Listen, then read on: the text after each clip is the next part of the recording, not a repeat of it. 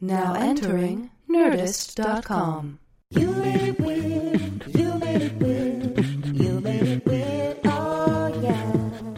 You made it weird. You made it weird. Yes, you did. You made it weird. Oh yeah. You Made It Weird with Pete Holmes. What's happening, weirdos? Hope you had a wonderful Thanksgiving. Patton Oswald finally comes to the program. I say finally because he and I were going back and forth for quite a while trying to find the right uh, date and time that worked for both of us, and here it is. He's on the show, and I'm so excited. Let's get to it. He also has a book, Patton, called Silver Screen Fiend. Comes out January 6th. It's available for pre-order now, and the sponsor of this show is Squarespace. Squarespace, we all know this. We love Squarespace. Uh, They've been around for 10 years. Uh, they're the all in one platform that makes it fast and easy to create your own professional website, portfolio, or online store. They're constantly improving their platforms with new features, new designs, and even better support. They have beautiful designs for you to start with, and they have a ton of style options so you can create a unique website for you or your business. They released 20 new customizable templates this past year, and every design automatically includes a mobile experience that matches the overall style of your website so the content looks great on every device every time. Squarespace is incredibly easy to use with simple drag and drop tools, but if you need help, Squarespace has an amazing support team that works 24 hours a day, 7 days a week. There's a completely redesigned customer help site for easier access to self-help articles and video workshops. The new Squarespace Metric app for iPhone and iPad also allows you to check site stats like page views, unique visitors, and social media follows. With the blog app, you can make uh, text updates with tap and drag images to change layouts and monitor comments on the go. I like it because I don't know HTML. When I need to make a website like youmadeitweird.com or whatever it is, you use Squarespace. Simple, easy, and it starts at just $8 a month and includes a free domain name if you sign up for one year. So start a trial with no credit card required and start building your website. When you decide to sign up for Squarespace, make sure you use the offer code WEIRD to get 10% off and show your support for You Made It Weird. Thank you, Squarespace, for your support. Uh, and as for tour dates, everybody, just go to PeteHolmes.com. We've got Bloomington, Indiana coming up, and I believe we have uh, Iowa City this Friday, and then I believe Gilda's, uh, Gilda's Laugh Fest in Grand Rapids, Michigan are the ones that come to mind. But go to PeteHolmes.com or look those things up independently. It's been great seeing weirdos out on the road. Thank you guys for coming out, and uh, we're ba- I'm glad to be back. Here's Patton, Patton Oswald. How you doing, man? Good, man. Yeah. I'm great. I'm going to many, put these um, on. How many podcasts do they record up here? Is it is it a lot? Yeah. I mean, You know, every time I go to the Nerdist site, I don't know what it says about me, Mm-hmm.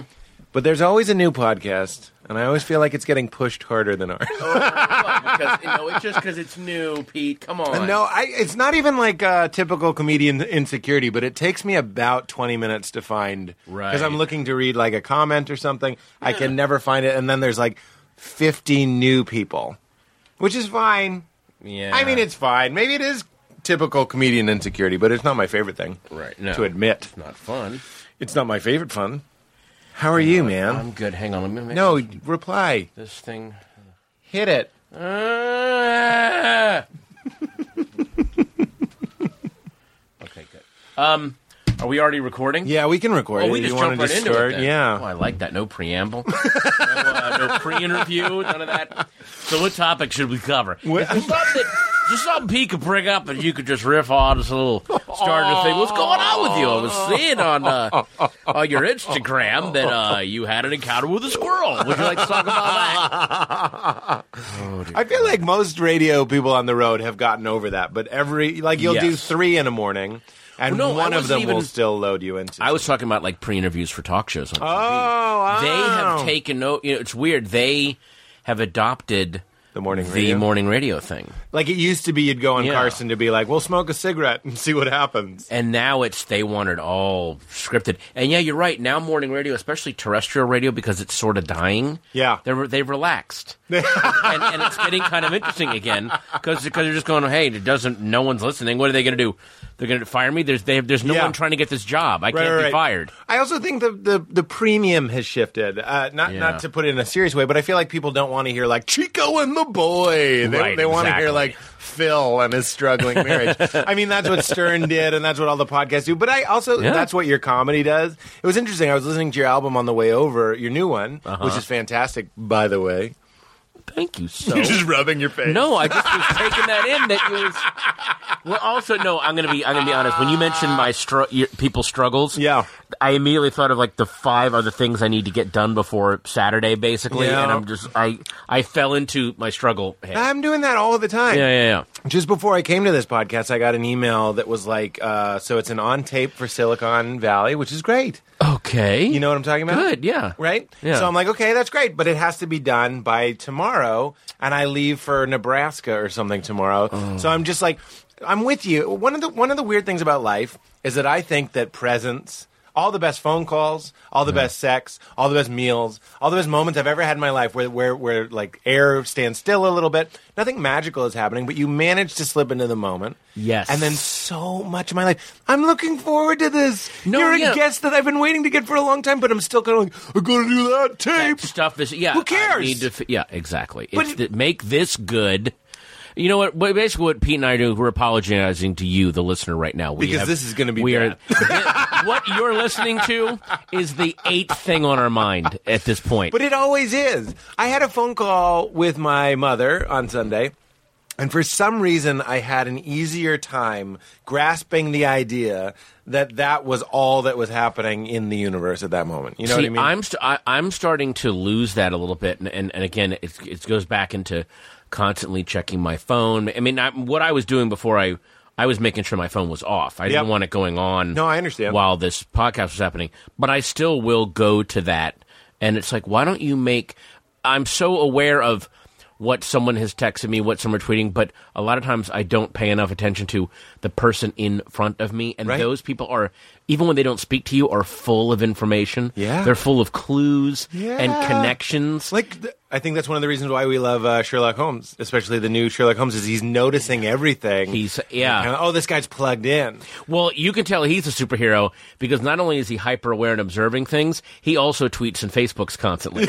So that He with manages to those do two both. handicaps, he's still it's like it's like Babe Ruth you know, hitting home runs when he's hungover. Like, yeah, that guy was a Superman. He was holding a turkey leg. Yeah. when he hit that last home run, he pointed to where he was going to hit it with the turkey leg. basically if if Babe Ruth had had a nutritionist and a massage therapist, Yeah. and uh, you know, a- and, and a and a uh, personal trainer, he would have been Superman. That's.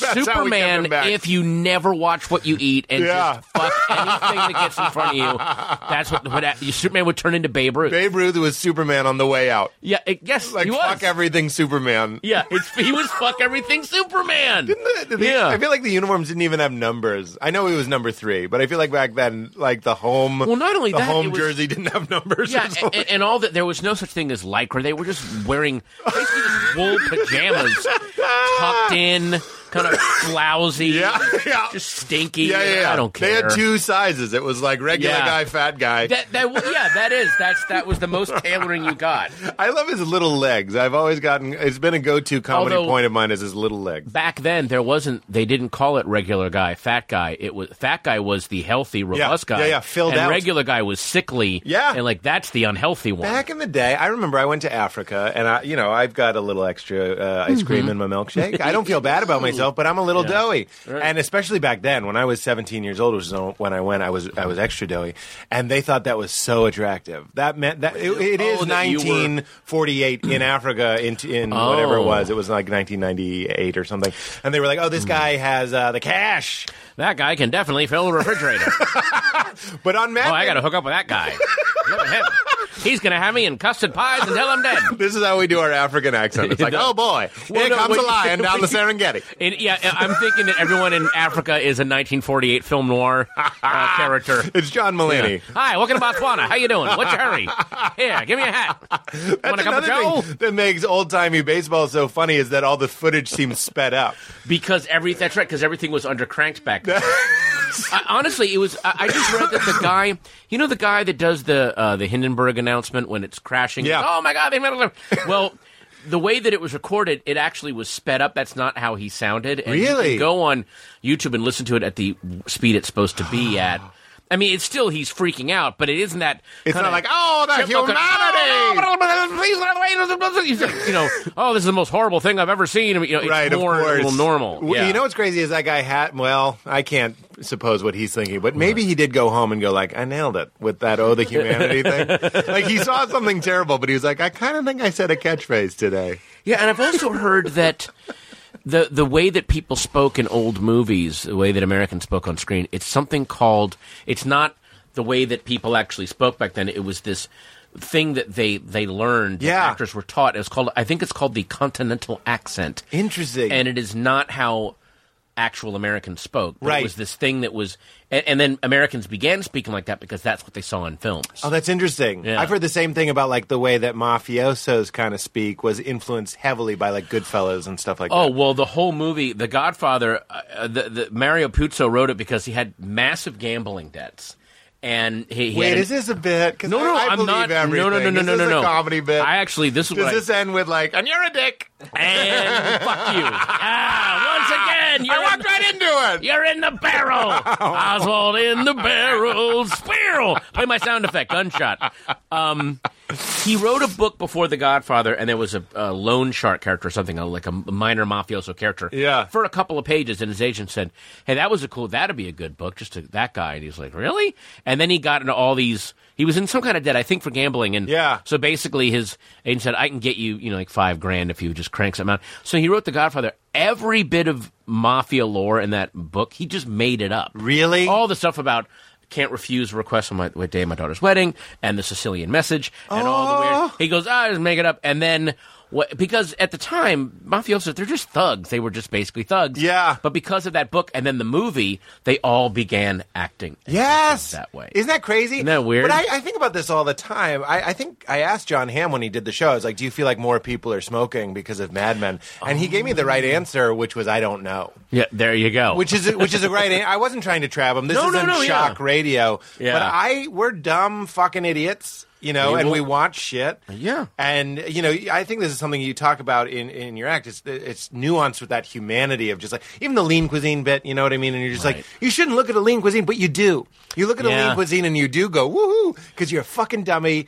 and you're wired like a dummy in in the ways that we're all wired like dummies. Well, you're also you're wired to this thing of you want you will you will accept the illusion of having control over your destiny over actually taking control over it. Wow. So if I'm looking at the back of a lean cuisine box and uh, okay, fat calories. and, oh, so maybe I need to think. No, why don't you go and run and, Yeah. and eat salads and lean? Right. Well, I it's much easier if I look at the side of this white rectangle. it's another thing that's and- being sold to you. right? Exactly. And Certainty. They're selling you the idea that oh, I've taken control. That's right. Um, here I this Not is my only are Rocky you- montage. You're not only lean, but you're having cuisine. Cuisine. Oh. That's like that's not food. Wait a minute. that's a- Cuisine. I never even thought of that. Whoever thought of that? Whoever thought of the name for that product? Yeah. He got. He did a victory lap around Yeah. that conference table. It was and the everyone Hindenburg guy. high-fived Him. He was. Yeah. I had oh the humanity and I had lean cuisine, and he's he's killing it. He's he's two for two.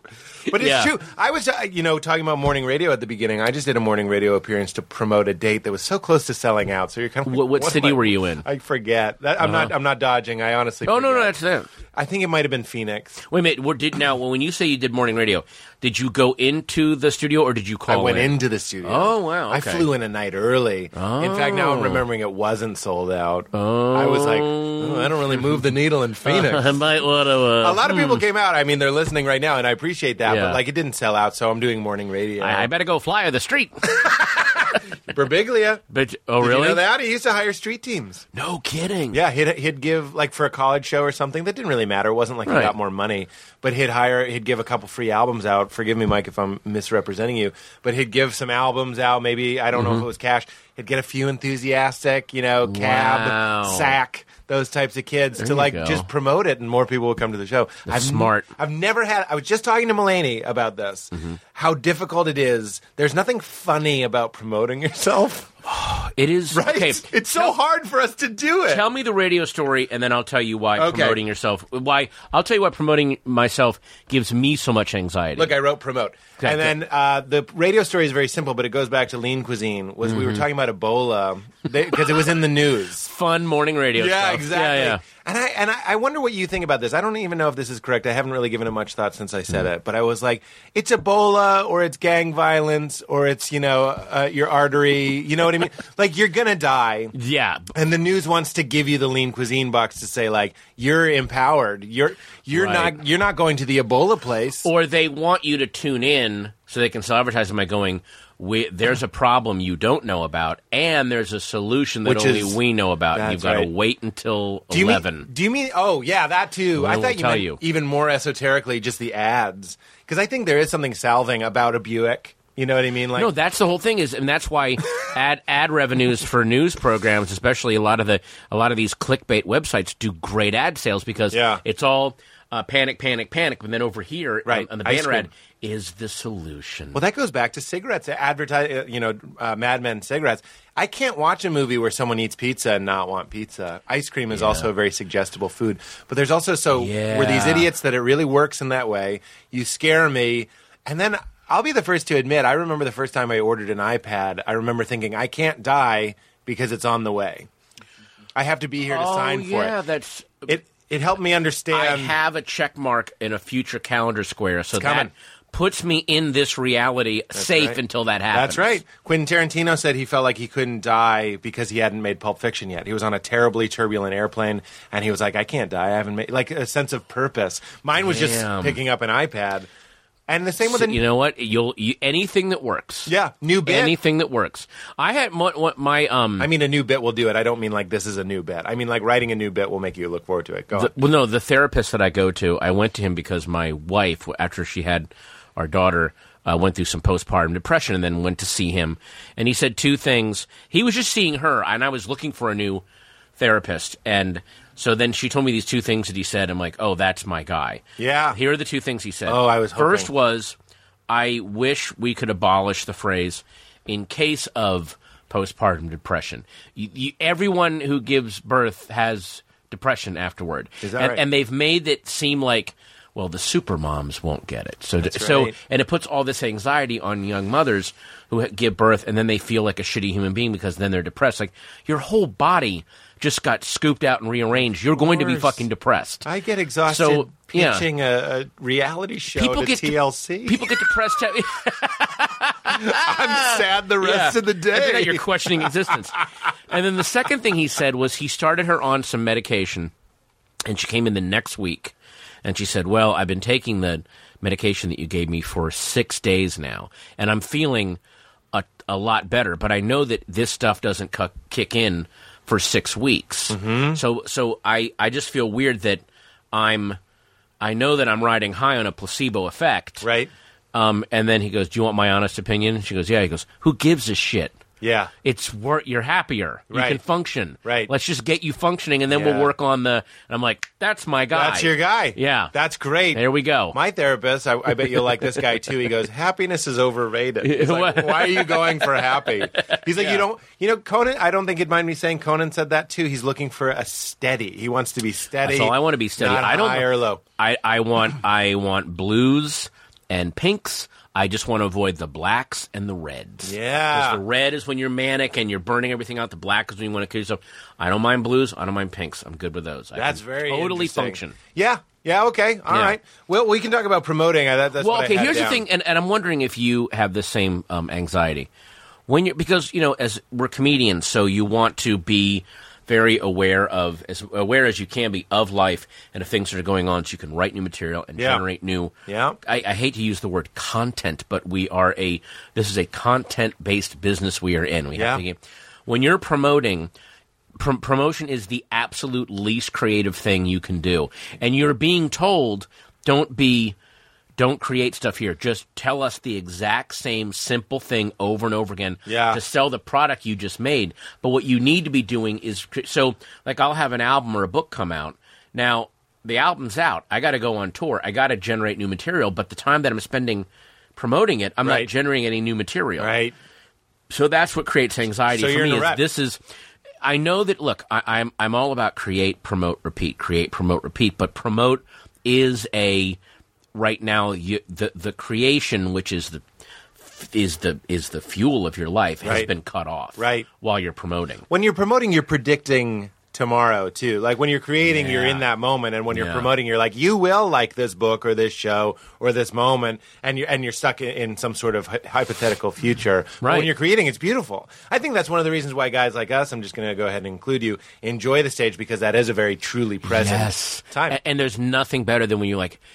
It, it's that unspoken thing. If you go on stage and, and what you're singing, like, I've got new stuff for you guys. I know. I've got new stuff. I'm so excited to show you this. Yeah. Rather than, you know, and, like, again, I love that I have fans, but I do. I never want to have them pay to see me, and then I do something they've already heard. I Well, you want it told to me be that. new. It You've- drives me nuts. I've quoted you on this show many times because you said you can go back to a city and do the same act once. well, th- and well, when you're quoting me, you're quoting something that Chris Rock said to me. Is that right? Yeah, he goes. You can go back to a city. That guy's big You- enough. you Let's can- say you said it. Yeah, you can do. Yeah, it's true. He's got enough. He, come on, give me something. No, no. He told. He said to me. He said, "Look, you can go back. They'll be very happy to see you, and they'll go, oh, that's that album I like.' They, they'll never say anything hateful, but the next time you come around, they'll go, I, I know what that guy does. I don't need to go see. it." Right? Yeah. You know. But if you go out and like, I, it's new every time. Yeah. Then they never want to miss you. Yeah, that's great. Let me let's talk a little bit about the. You know what I'm, I'm like? let- We're gonna bang this out. that's my that's my gift. I was like, we're gonna dive in and we're gonna Mm-hmm. be in it. I think it's I think it's bold and, and very important that uh, you talk about some of the blacker feelings in in all of your work. Yeah, yeah. You know what I mean? I, I don't want to make us feel depressed right now. No, no. But it's funny because if I wasn't doing this podcast right now, my inclination would be like, I, it's one of those Chinese food and drink scotch afternoons for me. And that's what it looks like for me. Oh. Really? Yeah. I want to play my uh, Shadows of Mordor, which is this video game where you're just killing orcs. I have a there's a free flash game. It is the most mindless, pointless game. It's called Gemcraft Chasing Shadows. and you just Oh, it also build- has shadows in the name. Uh, it's shadows. But see, and that's you- all I need to be like, there's more. Well, there you go. Yeah. We're both playing a shadows game. and you yeah, and you just um, build little towers, put gems in the gems, shoot monsters. Yeah. And it's just and and I will kill and then I'll just re listen to like YouTube clips of, of like Noam Chomsky talking about society collapsing or While you're playing or it? old while I'm playing it, yeah, or or like it- just this weird and, and it's just it's pure comfort food. It's it's I'm turning my depression into comfort food, and that's dangerous. When you when Oh, you you make look that- forward to it. I look forward to it. it's you time. and I and I and I ma- make it sound like I got to go to my office. I got to answer all these emails. I got to write all these papers, and I don't do any of it. Yeah. you know, or I just leave ten minutes at the end. Right. And then I bitch about I never get to read stuff. I don't get to watch movies. Well, you just bit four hours out of your day. I know. Just repeating the same But see, crap this over is, and over. This is the again. big question for me of life, of the life that I'm leading, is like, how do you manufacture wonder and interest and curiosity? Because when I'm alone, like my girlfriend will go out for Mm-hmm. several hours, and I'm like, this is what you're talking about, Petey. Mm. Yeah. It's time to crack that book. It's time to paint that painting or whatever it is that I think I'm going to do. Right. And then it often ends up. Uh, and I'm not saying there isn't a value to burning a day. I call it like burning a day. You play a video game. I'm not talking about getting shithoused. I'm talking about one or two delicious. I was going to bring it because I know you like scotch. Have you ever had Hibiki? Oh God, yeah, yeah, real that, good. that, um, Japanese. and it's made from that specific, like wheat or it's some kind of yeah. I Oh, I wouldn't even thank know. you for because I can't. As much as I love scotch, I, I know that I can't drink it at four o'clock on a weekday anymore. That's another thing too is I have the exact same tolerance for alcohol and I Yeah, love it. yeah. but it you reach a certain age where your body goes, you can enjoy this.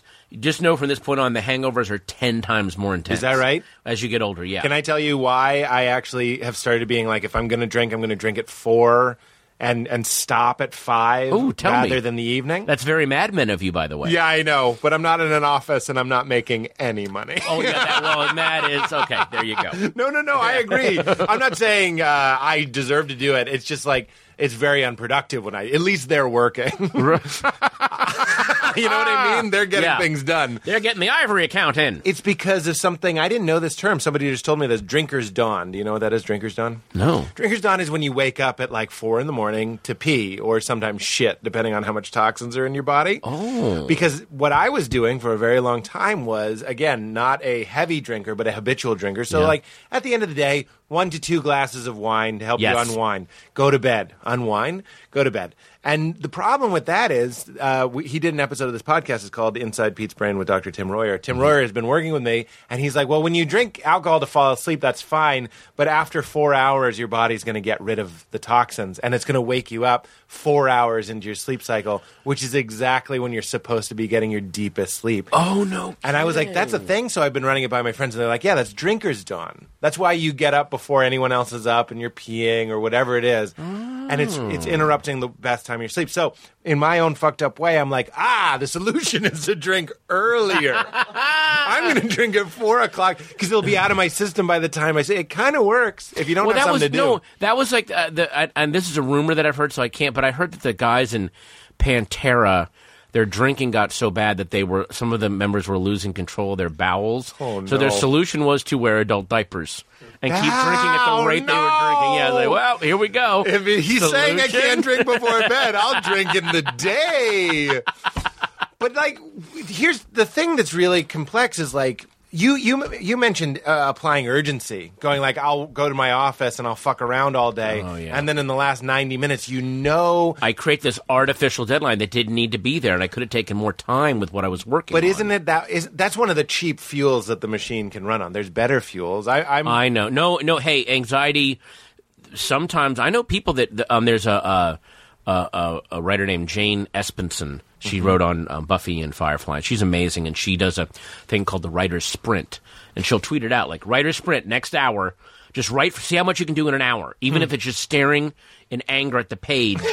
but like, just give yourself one hour of doing. Don't check Facebook. Don't check your phone. Yeah. She she calls it writer's sprint, and she ends up getting a lot of stuff done really and she gets done the work that she needed to get done that she had laid out eight hours for in her writer's sprint. Well- and now I got time to fuck around a little bit. I don't feel bad about it. I'm going to throw this your way, Pat. And I wonder if this this works for you. Talking about bad fuels for the machine. Yeah. So I'll do something, and I'm again. I, I'm being a little bit defensive here. I don't do this often. Chinese food and scotch in the day, Mm-hmm. but when I do it.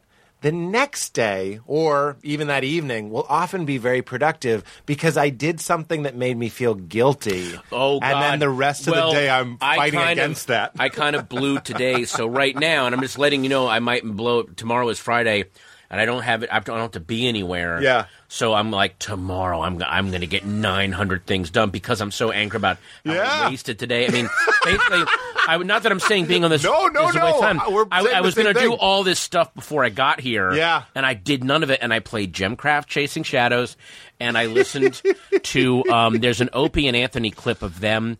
They're they're analyzing Joe Piscopo's Showtime special, and it's this fascinating. I mean, it's a it's a long clip where they just go through it bit by bit, and, and to me, it's just this kind of fascinating nightmare. Like, would that happen to me as a performer? Because it's apparently this train wreck of a show. Yeah. that they are analyzing, not even in a mean way. Like, wow, how is this? Oh, really? How is this on TV? What was going through his mind when this? oh, it happened? wasn't just a bad set. He filmed it and released it. It was his Showtime special. Oh no! And it's just really, it, it's this weird, almost um, like uh, uh, it- it's almost like a Laurence Olivier in The Entertainer kind of thing. Of wow, showbiz can go down that alleyway. Yeah. You know, I mean, I look. Yeah, there. I think one of the best ways to do the reason that I make jokes about my depression on stage is one of the best ways to deal with depression is to wink at it and laugh. The minute you make a joke about anything, then you can you can deal with it. Yeah. and it, and it becomes a manageable thing, you know, that you can then, b- you know, because the, the the bad things in the world, the bullies and the stuff, they want you, they want to do things to you that damage you so much that it, it's like I am the darkest chapter in their book, and that was something I'm something. I'm not something that they can laugh at. So if you start laughing at that, that's how you get your your, your control back yeah. there, there was Fucking a years ago. There, I mean, I'm- I can't. Of course, I'm bringing it back to comic books, but there's a uh, there was a series called Untold Tales of Spider-Man, and he, you know, that Spider-Man always makes these god awful jokes, like almost.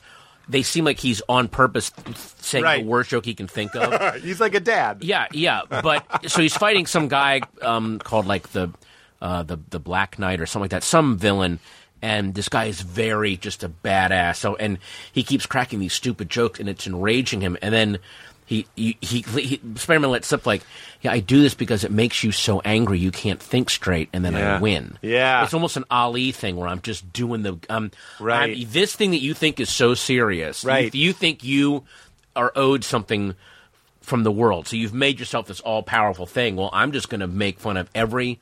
I'm going to treat this so stupidly, Right. Like such BS that it's going to enrage you. So that's when I look at dark things like depression and rape and violence and racism.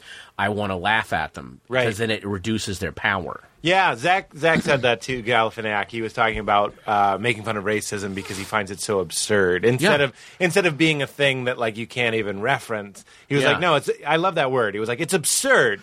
It- so I mean, we're going it to be is- absurd back. the fact that it's 2014 and there are people that still it's 20 not only is it 2014 but look at what's happening in the world and there are people like if we could just stop gays from marrying Right. that's going to fix everything And you're Right. like wow you are a monty python character and i'm going and i'm going to treat you as such Right. And then the, there's the lightness with which you treat yourself. I know you're talking. You are Oh, talking yeah. Mm. about treating yourself. So you have your depression, and that's your black night, and I you're take- making fun of him.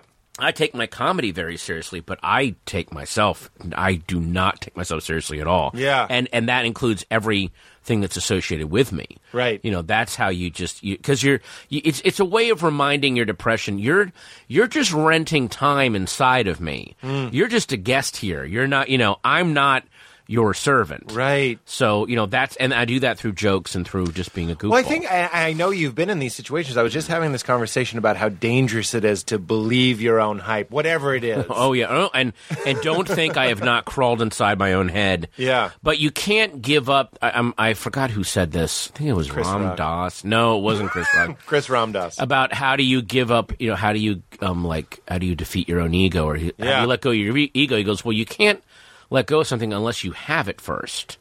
Hmm. So you have to have it. You gotta, and you gotta kind of wink at your bad traits. And Yeah. Go, oh yeah, I do that. Well, it's funny you that you know. say that because it conjures up the image in my mind that we're all this block of granite and your ego is this ball that's in the granite. And you have to chisel out the sides of it so you can move it around and play with it. Yeah. I actually think the ego. I just had this fairly interesting conversation with my mother. She's very religious, where I was kind of realizing we were saying very similar things. Where I was Mm-hmm. Yeah. Mm-hmm. like, "You're talking about the devil, and I'm talking about my mind." Yeah. lying to me. Yeah. Mm-hmm. They call Satan the deceiver, trying to take me. She's talking about heaven or the kingdom of heaven, and I'm talking about presence. It was a real epiphany. I was like, we're saying the same things. Well, that's why- You call it the devil, and I call it my mind, my ego. when I say that I think religion is fake, I'm not. I don't put. I'm not saying it's fake because I think it's bullshit needs to be abolished.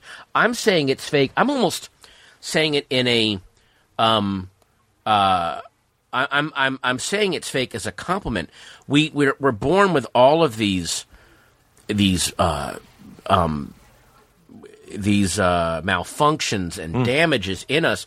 And somebody, whereas you and I call it, well, my mind is fucking with me and oh, it's my ego. Someone said, oh, I'm just going to make up this whole pantheon. Right. Well, a of myth. thing called the devil. you and there's a thing just did called it. that. You Yeah. did it with the mythology of Spider-Man. You Well, said yeah. the Black Knight helps me understand my depression. You know Yeah. what I mean? Well, but all those guys were. I mean, if you look, read the history of Marvel, the history of DC, any or the history, by the way, the history of orchestral composing or sculpture or dance, those were people going, "I'm going to create this other thing Mm-hmm. to deal with shitty, awful things that I see not only happening to me. A lot of times, like if I'm making a joke." Or, or trying to make fun of rape or, or rapists or racism, it's because I'm so sick that those things exist. Mm-hmm. And why the fuck is that in why is that in this world that I'm in? Right. So the only way for me to deal with it is to go, okay, I'm going to make it look stupid and and make it, you know, so that so. It, but it's the same thing where, you know, uh, Stan Lee and Jack Kirby and all their you know friends, they're they're Jews living in New York in the early 40s and, and or late 30s, and they see Hitler and not and all this awfulness. Like, okay, we're going to create Doctor Doom and the Red Skull, and then Captain America is going to come along and punch him. Right. On the, you know, they literally they drew Captain America punching Hitler on the I first. know, you I remember. So that's just their way of like, I don't have any power right now. How the fuck? Well, I I don't I can't punch out Hitler, Right. but I can create this mass idea that makes fun of him. Right. You know. Did and, you s- and Oh, sorry. takes Hmm. him down? No, no. Go ahead. What was the Ramdas thing? I kind of cut you off. Forgive me. somebody asked him about how do you get rid of your ego? He goes, "Well, Oh, you that's- can't get rid of something unless you have it first. That- like, and what what he was saying was embrace it. Right. You, you, we all have. shit- What he was saying was, of course, I have a massive ego. I have people that come to see me Right. talk. So I, but you, ca- it, the, the if when you turn away from something in you, it just makes it ten times more powerful. Mm-hmm. Right. But if you go, oh yeah, I have these fucking thoughts. I have racist thoughts. Yeah. It- it- someone that I'm always suspicious. Someone goes, I am colorblind. I have no racism in Right. me. I'm like, okay, I think you're being a little. You're wasting my time, actually. yeah, you're wasting your time. But if you go, oh yeah, I've had some pretty horrible stereotypical thoughts about blacks, about Jews, about women, ab- about Of course. n- not just like e- uh, other white people, like people from the South Yeah. or hipsters from Brooklyn, or like I just have all those thoughts. But if you just go, oh fuck, I have those thoughts. Those that, that came from fear, it came from misunderstanding, and then you make fun of it. That's right. Well, I, I in on your album, I hope you don't mind me spoiling one of the premises. You talk about getting a prostitute. You're hurting my sales. Damn it, hurting my fucking sales. No, yo, go ahead. But there's something to me, and I, I don't mean to bring up a hot topic issue Mm-hmm. here. We don't have to talk about it. But there's something about Bill Cosby and, and how much people keep What's saying. time, sir? What's going on with Bill? people Something going say- on with him? Is he? He's coming back. He's got, he's Oh, good, got a new okay. hour. He's got oh a new wow! hour. Ah. I can't wait to. I'm sure Netflix will show that. Holy There's something shit. people keep remarking on how it's worse because he was America's dad. To which I say, again, to te- take it off of Cosby, Yeah. I think there's something about the fully realized artist who is saying, No, I do have terrible thoughts. In fact, I've done bad things. I've done terrible things. Yeah, yeah, yeah. I've been a shitty person.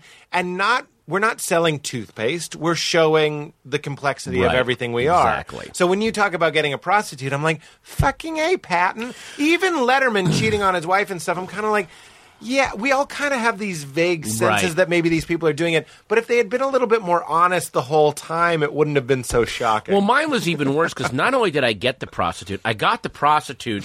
The the idea. it sounds like you still have her to when you get- say oh, that. h- Hang on, Sparkle, come here. Say hello to Pete. You like the Pete Holmes show? Um, Hi, Sparkle. uh, it was it was the lizard brain. um, Yes! that it was the fuckthorn part of my But that's- psyche that wanted it, and Yep. then the minute I got it, it was then. And again, it was horrifying and hilarious to me because in the bit I don't go through with it because what I realize is one thing that I really can't stand.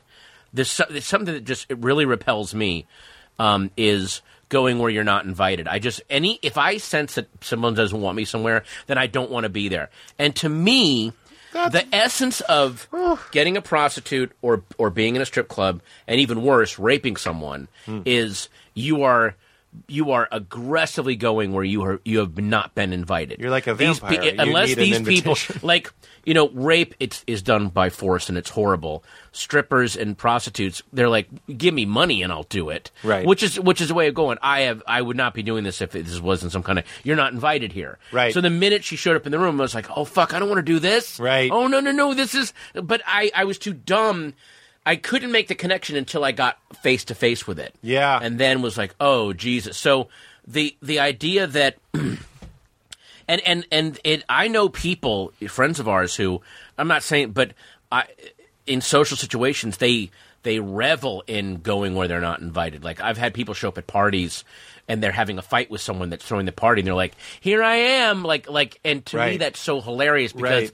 you can see all the terror and loathing in them as they're doing it and they can't stop themselves Right. now if you take it to its darkest extreme that's what rape is that's what you know that's this this someone there are people and it's this is very hard to wrap your head around there are people that their only turn on is fucking a person that doesn't want to fuck them and wh- which which is so outside of my think like i can't I was- it- it- it's like someone going well how can someone be a nazi it's like well because it's outside of your thinking but you have to imagine what that's like so Well, it's that like you the can movie then deal with it or- Happiness. Like Yes. the only thing that makes you happy is is shooting up a school or whatever, or Yeah, not a school. God, he it's- shot up a park. Yeah, and It- he it's also so fucked up. rapes a kid in that movie. Yeah. and the point of that movie, I like that movie. It's very very dark. Oh, boy. But they're kind of like, imagine if your brain. Now the thing that I would say, Yeah, about- what if you have to go? There, there was an episode of um, the mental illness happy hour where uh, um, Paul Gilmartin is talking to a guy who knows. He talk, remember he talked to that pedophile.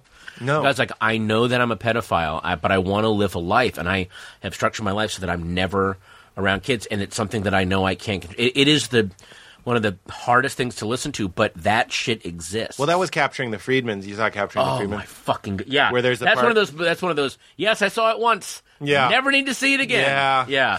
Well, where he says we need to move because there's a child over there, and you know, it's. it's I talk about that. On, I, I'm not the only one to talk about that on stage. Is that like you can't choose what you're into, but then you unfortunately Right. the, po- the point of my bit is you should be glad that you're not into fucking horses. Yeah. you know what I mean because like that could have gone the other Right. way, sort of Right. idea. But to talk about your rape thing, I was always told, and I'm I'm not an expert obviously, but Mm-hmm. that rape isn't about.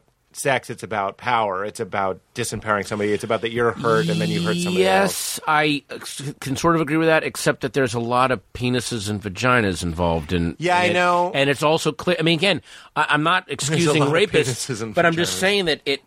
There are people, just like there are people that are born. They're just people born with bad fucking wiring. When when when someone is always like, well, let's look at the source. A lot of time there are there is the source of someone's evil. They were abused, but every now and then someone gets born into loving parents and great sit- circumstances and they're fucking they just lost the genetic lottery and their brain is wired to do god awful things. Well, you were talking about the lizard know? brain in you, the fuck thorn you Ye- called it. yeah, the fuck thorn that, that- wanted to order the prostitute. And I Yeah. think there is something that we all need to do, which is we acknowledge the parts of our meat. I'm not talking about Yeah. our souls or our essences or whatever Yeah. you want to say, but just our meat that is betraying us and saying this comes up every time we talk about this stuff. But those guys that it was just on NPR, no, it was on Radio Lab. They talked about a guy who they could uh, remove tumors in his brain to, Mm-hmm. and his pedophilic pedophilic urges went away. Have you? Oh, did no you read about shit, that? no. happens all the time. I mean, the guy, Wow. that, and this always comes up. The guy that did the shooting in Texas, one of those first, like, Charles snipe- Whitman ha- he had a wrote in his huge- note. He was like, "I felt this growing in me." And yeah, Charles Kiki Whitman- Friedman wrote that song about him. There was a rumor of a tumor Is that it? nestled in the base of his brain. Yeah. Well, Um, that rumor checked out. that- but then, hell yeah, it so that checked just out. goes back to the meat of it all. Like it's, it's I, I fucking hate that I have a dick. I, I find it embarrassing to have a dick. I, I'm talking about it a little bit on stage. I'm just like, do you know how humiliating it is to have a thing that buys the theater of pornography? Yeah. thinks something is happening. Thinks he's Right. impregnating a vagina. He's not doing shit. He's a fucking dummy. He's a dumb dick. Right. And then there's like uh, like you can you you can you can jerk off and then the, the- and then it goes away for a little Right, bit. right. But it's always like it like it's almost like as your dick is going limp, it's like I'll fucking see you soon. as it's going down, I'll, It's you know. Doctor Claw basically. at But that there moment. are yeah, but there are some people that clearly you see them like the, you you read their case histories these these multiple rapists Yeah. and the, mur- where the jerking off helped for a time and then it wasn't enough. Right. that has got to be that's got to be horrifying on so many fucking levels. It's, Well, you this know, is if the- you're aware of that, and it- which is a- again it- the the the Bill Cosby thing is so fucking awful. And what's even awful, more, worse, I think, for comedians is a lot of us have known that for a long fucking time. We've it, it's n- it's a it was a very badly kept secret in the comedian world, and a lot of us that would talk about it. I mean, Bobcat Goldthwait would mention it all the time. Really? He- they- they- people just go, "Ah, it's bullshit. I don't believe it." You know, it, Right. it took that long. Yeah. And, and what really drives me fucking crazy about it is the idea that these women um, just imagine and, and he would he would do this he did the shit he did to these women when they were young and they're on this upswing when oh wow my I'm gonna my- help you my with your life career. is starting my career starting Yeah. oh I'm going to meet Bill Cosby and this awful thing happens they can never talk about it so he's just shot the ground out from under them not just in that one incident, but for decades of their lives when they're supposed to be enjoying the time when they're in their physical prime and their mental prime, like enjoying life. Uh, some guy takes that away from them. He doesn't lose a second of sleep over it. Does it? And by the way, the, uh, how many p- women have come forward at this point? Like 13? I thought it was up to fourteen. Yeah. Okay, well, that, that, that means that there's hundreds. That means that there's think so? fucking hundred. I'm, i- i- if you see one cockroach, there's a thousand in your house. Right. So, and they had to sit there for decades while this guy did this over and over again, didn't lose any sleep, was was beloved, Yeah. and, and even now, you ev- you know, everything is being. This was the same problem I went through with George Bush, which was everything is being taken away from him, but at the worst, he lives in comfy seclusion for the last years of his life. He lives Right. in absolute um, uh, lux- he lives in luxurious exile. He has heated leather floors. Heated Wow. leather floors for the Wow, rest of he- his life. Yeah. Yeah. and and it was that thing where like when when when George Bush finally left office, I was like, guys, you're not going to get your Nixon ending here. He's gonna he's he has burned the country to the ground, and he's going to go off and He's on a horse right now. and play Minecraft and paint and and never and and have ten hours sleep a night and Right. and just and die a healthy old man. Yeah. you know, like and that and unf- and that is that is one of the horrors of of life. It is. you know, It- you know, is, is Lenny Riefenstahl is 103 years old. Uh, scuba diving with her young boy toy guy, and you know, Right. basically did, made movies for Hitler, Right. You know, and then and and fucking um, John Ritter drops dead when he's fifty one, and it's like apparently the nicest guy that ever lived, Right. and and you've got to and the universe makes you swallow that shit sometimes. Right. Wow, this is a fucking awful pot. This this is No. got to be the most grim. This isn't comedy bang bang. There are people. There are people. i- Look, if you're th- if if you're about to drive your car into an abutment, I'm I'm sorry. I'm responsible. I'm Well, fucking no, responsible. this is the thing that I want to talk about. It to me, it's the it's the difference between our, our carnal side, our f- and our fucked up. It's the difference between Vader and Skywalker. Basically, we don't want to become the machine. It's true. Yeah, Well, it- it's a ugh. big fucking problem, and like I think. Yeah, the and, only- and what's also scary is becoming a machine is easier. Of course you know it having is. to. Oh, yeah, I cut this my the- I this my body doesn't age. I, I replaced the legs. They Yeah. don't get sore anymore. Like Right. there's that temptation to Of shut all course. that shit off. It's that machine. feel the thing. power. Yeah, yeah. that's, that's what he and not- says. well, not only are they, but, but the other thing is, not only are they saying feel the power, they're like say goodbye to all the pain. We're go- we'll take all that shit away, and that's Right. You know, life is about loss and having shit stripped away, and it's childish to turn away from that stuff. Right. And a lot of times, I think when people do shit like that, is because they don't want to deal with the loss of life. We were talking about. Uh, I was talking with Larry Charles about the ethics of a comedian getting hair plugs. And we didn't talk about it long. And in fact, nobody really took note of that topic. I was like, people are going to know that that's my question, and what a Oh. good question. Because I was like, is it our job to get hair plugs, or is it our, our job to let the world watch us decay? I'm supposed. I'm. I'm gonna fucking get. I'm gonna age so fucking badly. It's going to be. It is going. I am going to be. I'm going to be like something that that like Rick Baker didn't even dream of. Rob Bottin uh, when he was doing the thing, they're just going like, wow, look at that. Yeah, who gives? I mean, look, I understand.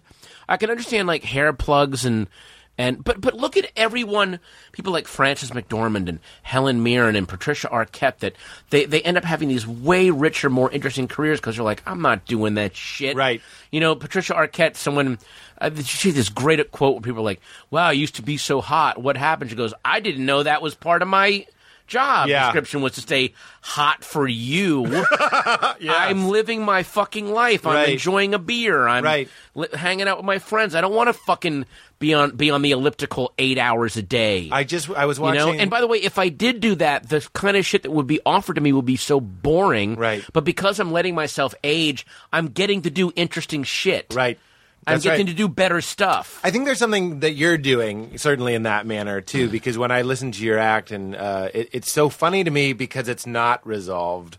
You know what I mean? Like- oh, and that's the other thing too. I love that you know certain things, certain jokes, and certain viewpoints I had from earlier albums um, are not stuff that I believe in anymore in Yeah. later albums. And I Yeah. look back, and there were you know I was very casual about references to rape. I was very casual using uh, words like retard. Hmm. Um, early on, I didn't know any better, but that but there's a record of that, and there's a record of that. Hey, I'm starting to grow. You get to change. That's You what get this to podcast is. Fucking mature and That's go, right. oh, see, I fucked that up. Yeah, absolutely. I, I didn't. I, I I don't even want to say the word, but I'm going Mm. to use it in context here. I didn't even know tranny tra- for transvestite Yeah. was an offensive term until I said it on this podcast, and and, and rightfully uh, people pointed that out that Yeah. that was incorrect. Well, I like the fact that there's a you know again th- this puts that that there's actually a debate within the transgender community. People like RuPaul are like no, that's our word, we invented it. I don't think it's offensive, and other transgender people are like no, that is offensive. Which what I love about the fact that there's a fight is that it shows people outside of that community that it's not just this homogenous, right. faceless group that all thinks the fucking same. Right. Gay people fight about everything. Gays and lesbians fight. You know, within lesbians themselves fight about certain. Like, it's not they're fucking people. They're Right. fucking people. Right. It's not this. You know, well, you know what the gay community thinks. No, you don't. No, we fucking don't. Right. The gay community thinks 800 different things. By the way, if you talk to the Grand Wizard of the Ku Klux Klan, do you go, well, that's what the white community thinks? That's no, right, yeah. that's what that one asshole Right. is saying. Well, I'm from And the- Boston. we got the Irish, Oh, and then there's Jesus the Protestants Christ. and the Catholic. We've divided ourselves 15 times. Yeah. So I mean, there's and, and and I have contradictory viewpoints every fucking day of my life. But And, that's like, what I'm From saying, one hour to yes. the next, I'll I'll I'll read something that like say uh uh like like say something that, like Steve Saylor will say, who's this. It's basically a white supremacist writer, Hmm. but every now and then he'll say something like, "Ah, fuck, that kind of makes sense," and then I gotta wrestle with the. I'm I'm open to the sloppiness that- and the wrestling and Yes. the ah shit how do i counteract that how do i you know but but there's this th- there's this movement among a certain a certain sliver of progressives and it really bothers me of um no freedom of association you have to reject everything that someone says if they say one thing that you that, that you don't agree with it's like no you have to i'm i'm all for the wrestling and the fighting There you go. you know what i mean But I, I feel like it's been told to us, uh, maybe less now. I don't know, but when we were growing up, they're, they're almost like a, a folklore of the danger of having an open mind. Because what you're saying is very sloppy. You keep saying Yeah. sloppy. If your vault is unlocked, uh, it's almost. I feel like isn't that familiar? The idea that you're going to get ideas in there that you don't want. It's then better that- to then keep you're not, it simple. Then you're not you, you don't have a very high opinion of your own vault and of your and of yourself. Yeah. If you can't let me- the idea that you could like if if I I remember when I was in college I read Mein Kampf and I could a barely stop from laughing. It was it was this basically document by It's the a most- comedy? pa- no, it's just it's it's this book by the most pathetic human being Yes. ever. It, it's it's it's literally a book by a dumb guy who what he's saying is. I what the world needs to be less smart so that people it's it's offensive that people like me Right. are are be, are discriminated against because we can't hold all these different ideas. It like Right. in, in a way it's almost like an onion article. It's so pathetic and stupid. And but it, but headline. it, it really says something that people think that oh you can't read stuff like that or you can't read something by a, a John Derbyshire Right. or a, because it's going to infect you. No, you should be able to read anything. That's right. You I, when I read Charles Krauthammer, I don't go I guess I got to change my opinion. No, I read his stuff and go fuck that guy. Right. Oh my god, like you can just see the so you know I, I don't But I, I, I would you read Dianetics? Absolutely. Yeah, there you go. Absolutely. Yeah, sure. I mean, I've I've I have not I have not read Dianetics. I have read Going Clear. I've read a lot of articles about. I mean, I remember. Um, you know, I'm I'm friends with. I, I'm gonna drop a name, but Hit it. I'm friends with uh, Harlan Ellison, who used to live down the hall from L. Ron Hubbard in the '60s when they lived in Times Square. They're both struggling writers, and he said, you know, Harlan would say, "I could stay up all night and write a 3,000 word short story and take it down to Ziff Publications for my penny a word, and you know, uh, get my thirty dollar voucher and uh, go, you know, pay my rent and buy a plate of spaghetti." Uh, L. Ron would gobble speed, and he could write a novel Yeah. in an evening Yeah. and go sell the novel. And so it was this weird, like No he was- way. yeah. So you know he That's was- amazing. He was a speed-addled kook. So why wouldn't you read the stuff that that? I love a you good wanna know speed-addled that- yeah, kook. You I- want to? I want to know how these people think. But I feel like you know maybe it was being raised religious. Like we just didn't uh, fuck with other religions, and, and it was it, it was easier. I'm not saying it was better. I, I'm Yeah. saying there was something easy about being like. Yeah, I see it a little bit in sports fandom. It's like this is Well- my clan. This I see it in nationalistic thinking. This yeah, is my yeah, country. yeah. This no, is my no. You look. school. You got to find your tribe, but it's okay to be curious about other things. I don't. I don't see how it's harmful to look at other stuff, and you know, especially again. But if you always have the viewpoint of let me, I'm going to keep an open mind. I'm not going to go at it with my eyes rolled. But the minute it gets stupid, I'm going to go, oh, guys, come on, Right. Please, come on. I, I mean, I've I've read the Bible. I I lead. I'll, I'll read different articles from you know different. There's a, a writer uh, Garrett Kaiser is one of my favorite writers. He's a he's a Christian author. He's a genius, but he um and he makes you know he, he opens my head to a lot of stuff that again I don't think it's I don't think any of it is real, but some of it is kind of well written, Sure. and fascinating, and some of it's fucking crazy, Yeah. but entertaining because it's so crazy. Sit down and read Leviticus sometime, and go, how is this any different than shit you would read in like comment sections on like on like men's right activist um, threads? It's goddamn nuts and so fun to read, you know. But yeah, I, I don't. The Old Testament is a big thorn in the side of any Oh, modern man. enlightened pastor.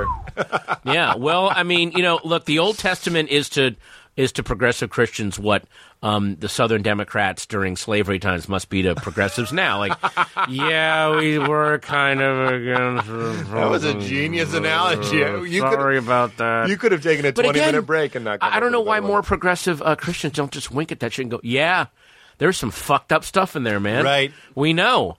And, and, and by the way, a, a lot of my friends who are Christian and progressive, they do know that. They're, Right. they're very open about, you know, whenever someone, the, the guys who lived above us in college were Christian, and they were always pointing out, like, "Hey, by the way, you know, like th- this this phrase is always said, and they very conveniently leave off the very next sentence, Right. Because the next sentence is the goddamn craziest thing ever, Right. So they just kind of tend to leave that Of course. shit out. Well, I- So that- always remember that. Like just That's right. That's the beginning, I think. Uh, at least from By the way, there are some there are some accidental um, comedic moments in the Bible where Jesus is giving the Sermon on the Mount and saying, you know, look for God in the private place. Don't build a church or worship in the temple. And people are Right. like, yes, we need to build a temple for this. He's like, "Ugh, guys, what? The, like it literally is like it almost has sitcom rhythms, Right. You know, where he's like, it's like. It's like Sergeant Bilko, guys. You, Right. You can't build temples. You say that's amazing. We're gonna build a temple to that. Ah, you do, you disciples. that's not the Sermon on the Mount. That's the uh, Mountain of Transfiguration. Oh, what?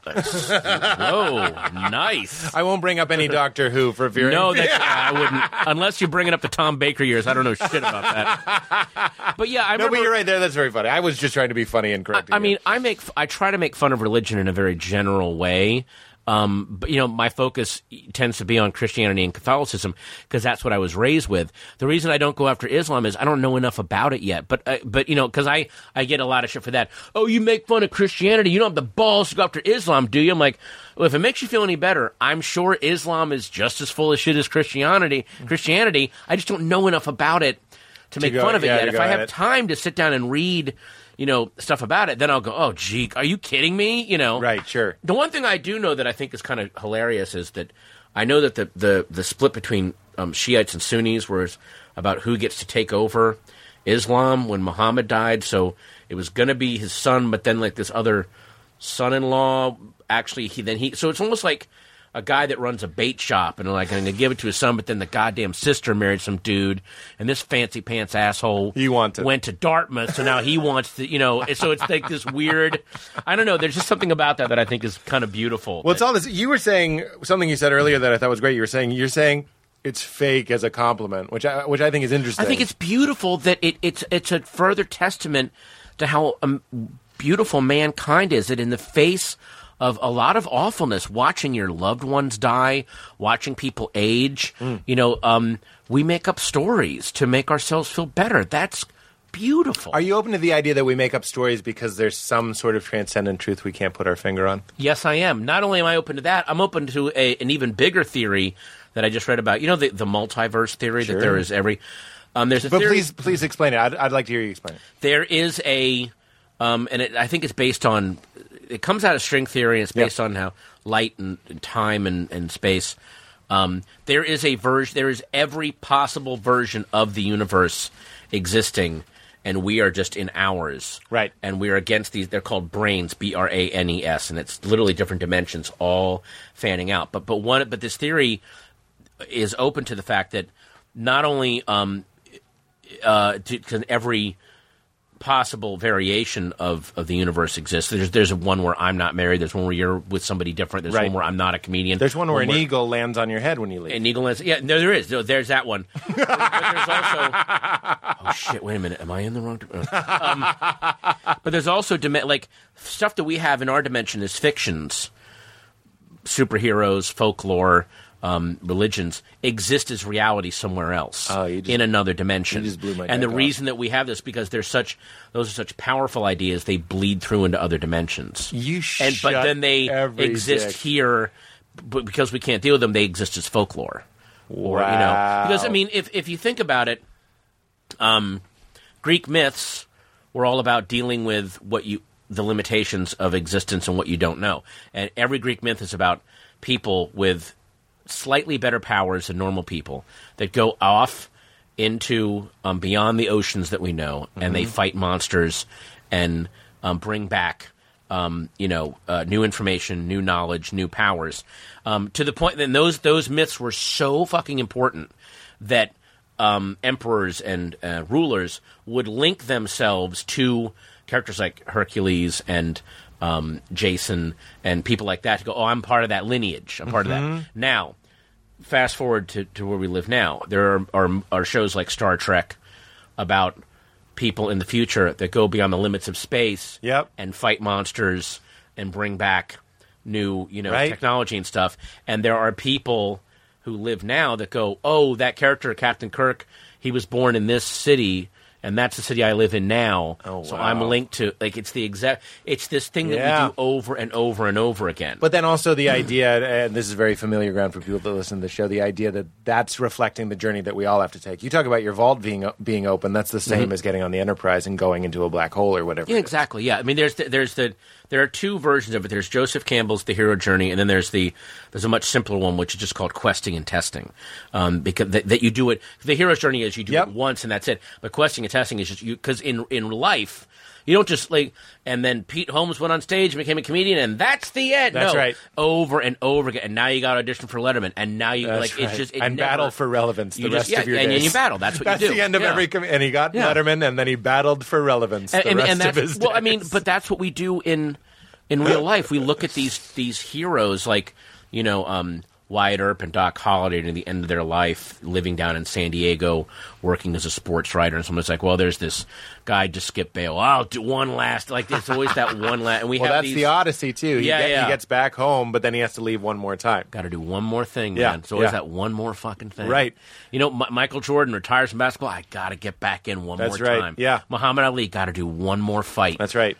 That's there's that's why you're here. But that's something good. The unwinnable game. That's It what is, we're all yeah. looking for. Yeah, I- I mean, if you solve it, then there, is there anything that there was an earlier version of Gemcraft before Chasing Shadows? It was called Gemcraft Labyrinth, and I solved it, and I was so bummed out for like a week. Like, what the fuck do I do now? I I finished it. God damn it! It's like finishing that book that you love. Oh, and you're just savoring those last couple pages. Uh, no, I hate that. So you you are open. That is a really really trippy. Larry Charles also a uh, I, I, I- well he made Religulous, so he's obviously not necessarily on board with religion. Uh, your Wikipedia page likes to talk about how you're an atheist. Yeah, but I, but I'm not. I'm an atheist who loves religion. The only thing I don't like about organized religion is I don't like people who use it to control other people. Yeah. I like there's something really you know, and it, which by the way, I like. Um, I like social justice. I like pol- political correctness, and I like progressivism. But I don't like when it's used to silence and control other people. And again, it doesn't happen a lot. There's a, a very tiny minority that will use that to shame people. And but, um, but I speak out against that just as much as I speak out against some religious guy going, "Well, it says in the Bible, so so you're going Sure. to hell." Fuck you. That book that you're holding, that's your fucking journey. They, why don't you just walk around holding a copy of the Zone Diet and walk up to people going, "Oh, you're having a hamburger with fries? Well, fuck you. That's you don't eat that way in this goddamn book. Hey, that's your diet. That's not for me, asshole. yeah, yeah. yeah. You know? But th- going back to the idea of a transcendent truth that we can't quite describe, that art, Mm-hmm. poetry, dance, all the things you were mentioning before, and also myth can be pointing, Mm-hmm. like, you know, the idea that, uh, you know, a guy pointing at the moon, you're not supposed, this is a Deepak Chopra. quote. Right, right, right. Don't worship the finger. You're supposed, he's pointing you to the moon. So the Bible is pointing you to the moon. Exactly. and we're making fun of the finger. And Ex- peop- too yeah. many people have the finger and not the moon. Yeah, I think the, the Bible is a fascinating book. I'm sure the Quran is a fascinating book. Yeah. but but it I the- Quran put it down. But those. well, I Quran so far away from it. I need to get back to that. Uh, I Um, Quran, Quran so far away. but you know, I, I'm always suspicious of. Again, I like religious people. I, a lot of my friends. One of my um, th- there's this a girl named Darcy Staniforth, a comedian and uh, improv person, also a, a budding stand up. Really, really funny. Really, really smart. And I remember I spoke with her after. I saw um, the Last Temptation of Christ, and she's very religious. And I, I go, wow, that you know, she, good lord. And and I go, did you you saw it right? She goes, yeah. I go, what did you think? She goes, well, it reminded me of who killed Jesus. And I go, oh, who? She said, religious conservatives and the spineless politicians trying to please them Oh wow.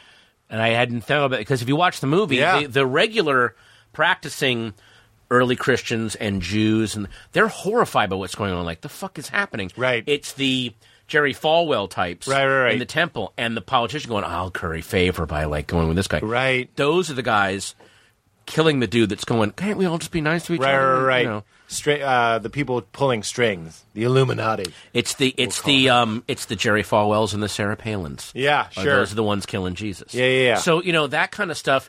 I- I'm always very suspicious of somebody.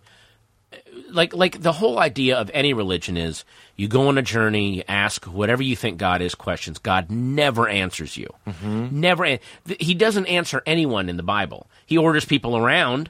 And then when people ask him direct questions, he answers with other questions Yeah. when Job is asking a question, he goes, "Hey, were you here when I put all this together? You don't know what's going on." So th- there's no answer So does, for you. that's the same. You can update that fun fact. It is a fun fact. I'm not condescending. With Jesus too, every time he's asked a question, Yeah, he he goes, answers "Well, with really?" another question. Yeah. And he's also always speaking to Jews. Like he's talking to people who are. are- This is all Rob Bell right here, my friend. Talks about, he talks about he's talking to people who are already in. So we look Hmm. at Christianity as this thing as like going out and, and recruiting people. He's mostly talking to Jews. He's mostly answering them in riddles, except for the centurion who is Roman. yeah, remember what he says to the Pharisees when they're when they're out on the in the street corner in uh, I think it's Capernaum, and they're like, "We we know of this Jesus, and we're like they're telling everyone that we're way more into him, and we're doing it right, and you're not." And then they, ac- and actually Jesus like makes a cameo. And they're like, hey Jesus, how you doing? And he just goes, and he literally ne- his, he does not stop walking. He just goes, "I don't know you," and then just keeps. Yeah, like fuck off. Then he So dro- it's like- dropped his walking stick. Yeah. Boom! Suck yeah. it. Bam, how you doing? Yeah. But I'm I'm always ner- I get very very nervous, and it was, it was why I was so freaked out by people like um, George Bush and and Osama bin Laden. Both had the same. The one thing they had in common that was very scary was people that that find religion. They go on a, on a journey, and it's the journey itself that makes you you seek God, and in seeking that, that's what makes you a better person. The You know, seeking. you, you don't get to God, Right. But you seek Him. Those were guys who felt both felt like their God seeked them out and said, "You're the one that has to." That is Yeah. fucking anyone who says God spoke to me. you know, yeah, we're done. We're done. Well, I don't need to listen to you because he doesn't fucking do that. He does not. God is not looking to talk to any of us. That there's no. That's no different than you go to like a, uh, you go to some fucking fan meet and greet with Metallica, and then when you're done, they're like, James Hetfield's my friend. No, he gave you a fucking guitar pick that he signed that that, that an assistant signed for Right. him, and then you look at the next person in line. You're not fucking friends with him. Right. That's re- what about quieting your own mind to the point where you can hear your true purpose, which, w- for lack of a better term, we call God's purpose for you. Uh, I have not. I've just. I, have spent about a year and a half doing uh, transcendental meditation. Is that right? Yeah. Uh, but I haven't even gotten close to that. I have so much. There's so much neural chaff up there, But w- and there's just there's still I there are still the reverberations of the car crashes that caused Yeah. whatever. And I don't mean literal, but you Yeah. know that I got to wait for that shit. But I'm but I'm doing the practice Yeah. to get to the silence. What's your mantra? I'm not close. I'm not supposed to. say- Ah, very good. Nice. Good, nice try, asshole. I just Greg Fitzsimmons is doing it too. I, you know who gave me my mantra? Who? Laura House. who's that? She's a comedian. No and but fooling. and she and she's a she um discovered transcendental meditation and teaches it and is amazing and uh People and are- gave me my mantra. We should say this, by the way. People tweet at me almost once a week. They're like, "What's a book for about TM?" There is no book about TM. But there, but there is a really good starter book that you can read in about an hour. What is it? Uh, it's called "Catching the Big Fish" by David Lynch. Oh, and it's a simple, simple book where he goes through not just transcendental meditation, but his career and how it affected. Oh, well, thank his you for husband. that. It's amazing. you've just helped us out. But it's- transcendental meditation is so simple. I've It actually, is so ridiculously simple. I know, but they, Yeah. they kind of dress it up a little bit. I don't know what your friend did, but when I it was Oh, taught to me, Laura was makes it dressed so it's up. like here's what you got to do. Here's Yeah. what you do, and and you and by the way, when I say here's what you got to do, you don't got to do fucking anything. Right. That's the whole point. Well, my practice is really adapted to a point where I have a much easier time just sitting still now, which I'm I'm proud of. I'm spiritually bragging Thank right God, now. because oh, the comedians have been talking about that shit. Would he fucking settle? I yeah. just mean like the mantra is there for you, but at a certain point, like you just get used to your time and sitting Mm-hmm. on your stupid pillow, and you're just kind of like, oh, it's it's it gets. I'm telling you, it gets better. I love it. So it, uh, clearly, How long have you been doing it? A couple years. Yeah. Yeah, but I don't do it twice a day or any of that. I'm very easy on myself. Okay. Very. No, the, I, I'm trying to do it twice a day. I have not. There, there are days. There's like days in a row where I just don't do it. Sure. You know, it's it's really hard to get to. Um, I would recommend going long too. Try it. Try doing it a day where you let yourself end naturally. It'll no it'll be kidding. about twenty, and they'll tell you up and down not to do that. Mm-hmm. I'm like, why? Is that where the good stuff is? ah, yeah. You we- gotta give it a it's try. finite. We don't want to share it. You might go like 30 minutes, but it's so much. It's like waking up before your alarm goes off. Do you sit or stand or lie down when you do it? I sit. you sit in a chair or in a like a lotus position. I do sit on a pillow. Okay. Yeah, I sit on a pillow too. 'cause Yeah. My ass. I'm so old. no, bad. That's sitting everybody. hurts. Sitting. I'm is getting a bad for standing everybody. desk, by the way. Are you? A, Jesus, your tw- your 20 year old listeners are just like I. They stopped listening to this. These old guys talking about death and religion. Fuck that. I got Standing time. desk. By the way, you're s- and, and and if you're in your 20s and you're th- that's the other thing too is I'm a little worried about. um Again, I, I love the internet. I love how more. I mean, again, look at all the awful stuff that's being brought to light. It's good. Yeah. But what I don't like is, and this is just speaking purely as a comedian, are these people that go to a comedian's open mic. I understand if it's a paid performance and maybe something, whatever. Even then, I'm just like, hey, look, you can leave if you don't like it. but an open mic, that should be, you're allowed to fuck up and say shitty things. That's how you learn. And now that open mics are being scrutinized and blogged about and Yeah. are demanding, that is a very dangerous. You should be allowed.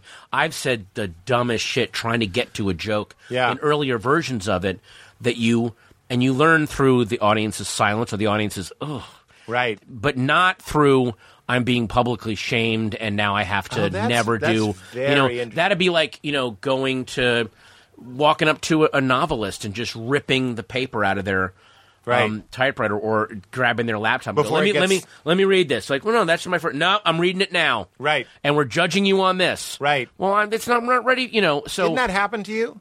I mean, didn't you get blogged about? yeah, yeah, I some- got. Blo- I, got- oh, I don't want to Honestly- go into it. It was, and, No, we and it don't- was- we don't have And to. not only was it was it, I got blogged about. I thought I was being polite enough to go, okay, I'm going to acknowledge this and Yeah. and respond politely. And then after a while, the blogger she just took her blog down because I'm just kind of tired of it, and people are being mean. Oh, hey, thanks. so thanks for. Uh, sorry that this is inconveniencing you. You just, you know, I thought I was Right. So oh. I don't know what happened, by the way. I remember It was- hearing something about something. But you're right. You know what's interesting? I got angry for somebody uh, taping my set. Ah. And that was apparently a terrible misogynistic thing to do. well, There you go. I did a set last night where speaking about you saying uh, rape is a very hot, it's a very hot topic. Obviously, All the kids are talking about rape. We're going to be taking your rape questions right after this thing. But right now, we're doing our Friday panty giveaway. Tune on in. And, for some reason, and I'm happy. I'm a silly, silly fun boy. I'm on stage and I'm doing my act, and something dark involving the word. I didn't say anything that right, right, incendiary, right, right. But I felt comfortable to kind of like follow it, even though it was to like a, it led to nothing, Right, right, and uh, a, right. and a, a three second beat of awkwardness, and then the next bit, and it was fine. But you're right. There's a weird thing about the press. It was. It, I'm telling you right now. This was last night. Masochistic. I wanted to hurt myself. Yeah. Because I can't. Can, we're talking about Chinese and whisk, Chinese food and whiskey, burning a day, feeling guilty, all the things that we feed into the creative engine. I had Chinese food yesterday for lunch that I didn't want, and I was wearing sweatpants. It was just like this. I'm just going to eat Chinese. It's so bad for me. I don't Oh, I was wearing care. sweatpants, Baden. I was wearing Oh. sweatpants. No, I mean, look. I mean, But all the different things, including doing something inappropriate or wrong or, or taking the wrong turn, Yeah. because I'm trying to spur my creativity in some way. Although, doesn't it tell you something that someone? I mean, I don't. I don't even think. Again, I don't think I've ever even made a rape joke.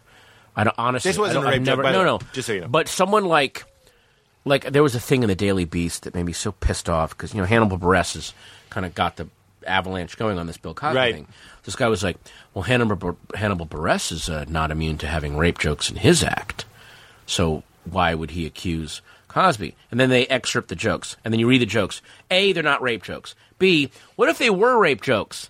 So is that him making jokes about rape is the same as Bill Cosby, who doesn't do rape jokes but actually fucking rapes people. Right. That's the same thing in this guy's head. Right, right, right. And it really tells you something that the mo- the darker comedians that talk about murder and suicide and depression and rape tend to not tend to they don't do that shit. And people like Bill Cosby and Right. th- that that comedian Vince Champ that I wrote about, Squeaky Clean, is now serving time in prison for a series of rapes he did at college gigs that he would do. No. and it just I'm not, again I'm not saying that oh clean comedians are all you know, but, but equating the word with the deed Yep. to me is really sick and really fucked up. Right. You- and to you your know? point, isn't somebody that's uh, again he's not making rape jokes, but somebody that's not afraid of going it. Bill Cosby never would have said it. It would have been a career ender for him. right, right. But here's a guy who's talking about anything. It's kind of akin to reading Dianetics or reading anything or reading Mein Kampf is a better Yeah. example than Dianetics. Well, I had you know I, I had that thing where, that I wrote about um, Daniel Tosh where it was like the thing he said to that girl when he's like, "Wouldn't it be funny if she was?" That was terrible. Right. And It's fucking horrible. You- That that's just. But leading up to that point, when he was trying to go, Ken, is there a joke in this subject? When the subject being rape, Right. Is there a joke in here? And and and failing to find it, th- uh, that's okay. Right. You can you can tr- you, you're allowed any thought, and you're allowed to at least try. Is there any humor in this? Could you say the same? I mean, that was Kramer, uh, Kramer, Michael Richards thing. He said the the the lynching riff because he was trying to find a joke in it. No, he wasn't trying to find a joke. That was thought see, he was. that's no, that's different. What he was doing was he was having a fucking meltdown and and flipping out because he was he- he's a very funny comedic performer. He's not a comedian, Right. He's not a good stand up, and he could not deal with some people being loud, and so he flips out. And then if you notice, it's afterward once he says nigger nine times in a row and does the lynch joke, then he starts going, yeah, those words, man. He's like, no, no, dude, you're not, you're not fucking George Carlin here. What the fuck are you doing? There, it, it, it reminded me there was this great thing that um, there was a show called Two Headed Dog with Mark Fight and Jim Turner, and Jim Turner did this hilarious bit about this like encounter guy that's try- he, he has a he has like the suitcase and he pulls strings out. Everyone hold a string, hold it. We're all gonna get connected. And as he's doing it, he pulls a gun out of the briefcase, like he's not really thinking, takes this gun out, and then he and then he kind of has to, and then he just goes, "Why do we have these?" like, that's his way of. So it, like that was that wasn't him trying to make a joke. That was him trying to save the fact Uh, yeah, yeah, that yeah. he had just let the mask of sanity Right. slip, and then he's got to go, "Oh yeah, because um, the weird no no, you're not Lenny Bruce. It's Right, too right. late. dude. No, no, no, no, no." you know the, the, the Daniel Tosh thing was was bad on on the attacking the girl the way he did that Right, right, sure. but the trying to find something but then eh, what i'm saying is here's some of these mindsets so then i wrote that and then some guy sent me a message on my facebook page saying um, you know violence against women in any form you know is disgusting i will never watch another tv show that you do i'll never listen to another one of your albums and i said oh so so you will you never watch anything with um sean connery in it because he talked about beating up you know his will you never listen to james brown's music or jackson brown's music they both beat up and then he wrote back those guys didn't make jokes about it like in his they did, did it. but they were they were very serious and they weren't making your goddamn so so but although it also it does i mean the thing that i do have to accept and i had a really interesting conversation with todd glass that i hadn't thought of and he did say one thing which is when i'm defending stuff like that i am not including the regressive already racist sexist misogynistic assholes as if they're suddenly first amendment warriors Right. It's like, no no you douchebags were always doing that but but but when a- you know and, and and that goes for a couple of comedians too but when Yeah. a, when a especially a satirist or a humorist is trying to see if that area works that that'd be like someone uh, like some racist watching um uh uh, Blazing Saddles and going, oh, see, it is. No, no, Right, this doesn't right. include you, asshole. Right. This is satire, and you don't. Well, it was the same thing when Cosby was criticizing the black community, and suddenly every conservative, crypto racist douchebag was like, Right. see, even Bill Cosby saying, no, no, no, this isn't for you. This Right. isn't for you. You don't Right. get to jump on this fucking surfboard. Right. You know, the- it's oh, so and and and that was something that I had not considered, and I so it ma- it makes me go, okay, I got to choose my words a little uh, better. I mean, again, Right. saying that I have all the fucking answers and I don't need to grow, that's always a suspicious sign. There's all kinds of shit that I don't know Sure. about and I need to learn, you know? uh, And the more reading you do, you're like, oh, like, wh- I always poo pooed at the idea of rape culture Then I read enough about it. and I was like, oh you- shit, actually, eh, there.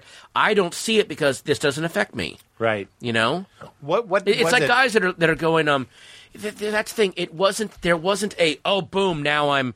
It was just little bit. You know, um, people's blogs, um, articles, talking, just talking to women that I know Mm-hmm. about you know stuff that they encounter every day. I'm like, oh shit, I had never because I never thought to ask. Right. You know What did you learn? Because whenever I hear rape culture, I all I know about it is that we're adding to it by making jokes. Yeah, a- again, I don't think. It, it, it Not that depends- you're the no, expert, I just- Here's no, no, I, I'm not the. That's the thing. I'm still learning, but sometimes we are adding to it by making jokes if the jokes aren't well thought out or the target is wrong. Right. Um. Uh. Just little. Oh, and um, I, I, I meant that we we are. I, I when I hear Oh. rape culture, I don't roll my eyes. I'm going like I Yeah, yeah, understand yeah. that when we make light of it, it contrib. This is my understanding that it contributes to the idea that it's okay in this very subtle just way. um, uh, the way that uh, the, uh, the a way that a woman gets looked at or spoken to, and it's very very subtle. And you, if, i even if you point out just one instance of it, you're like, oh, so what?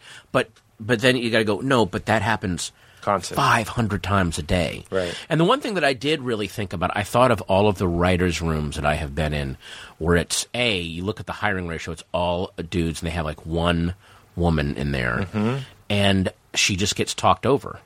Hmm. She just gets fucking talked over, and you see it all the fucking time, Mm-hmm. and that is something that I had to really go deep and think about. Go, oh shit, yeah, that is kind of that thing going on. I noticed that with my girlfriend. It, it's hard, uh, and I talk over my girlfriend sometimes. Me and I'm too. just like, oh, yeah, I, am doing it. My um, my wife was saying, and then she goes, "Sometimes you just tune the fuck out." And I'm like, "Yeah," and I think it's, I a, I think it's partially because of the internet and because I'm not blaming my, I just have attention problems, but because it's all Twitter.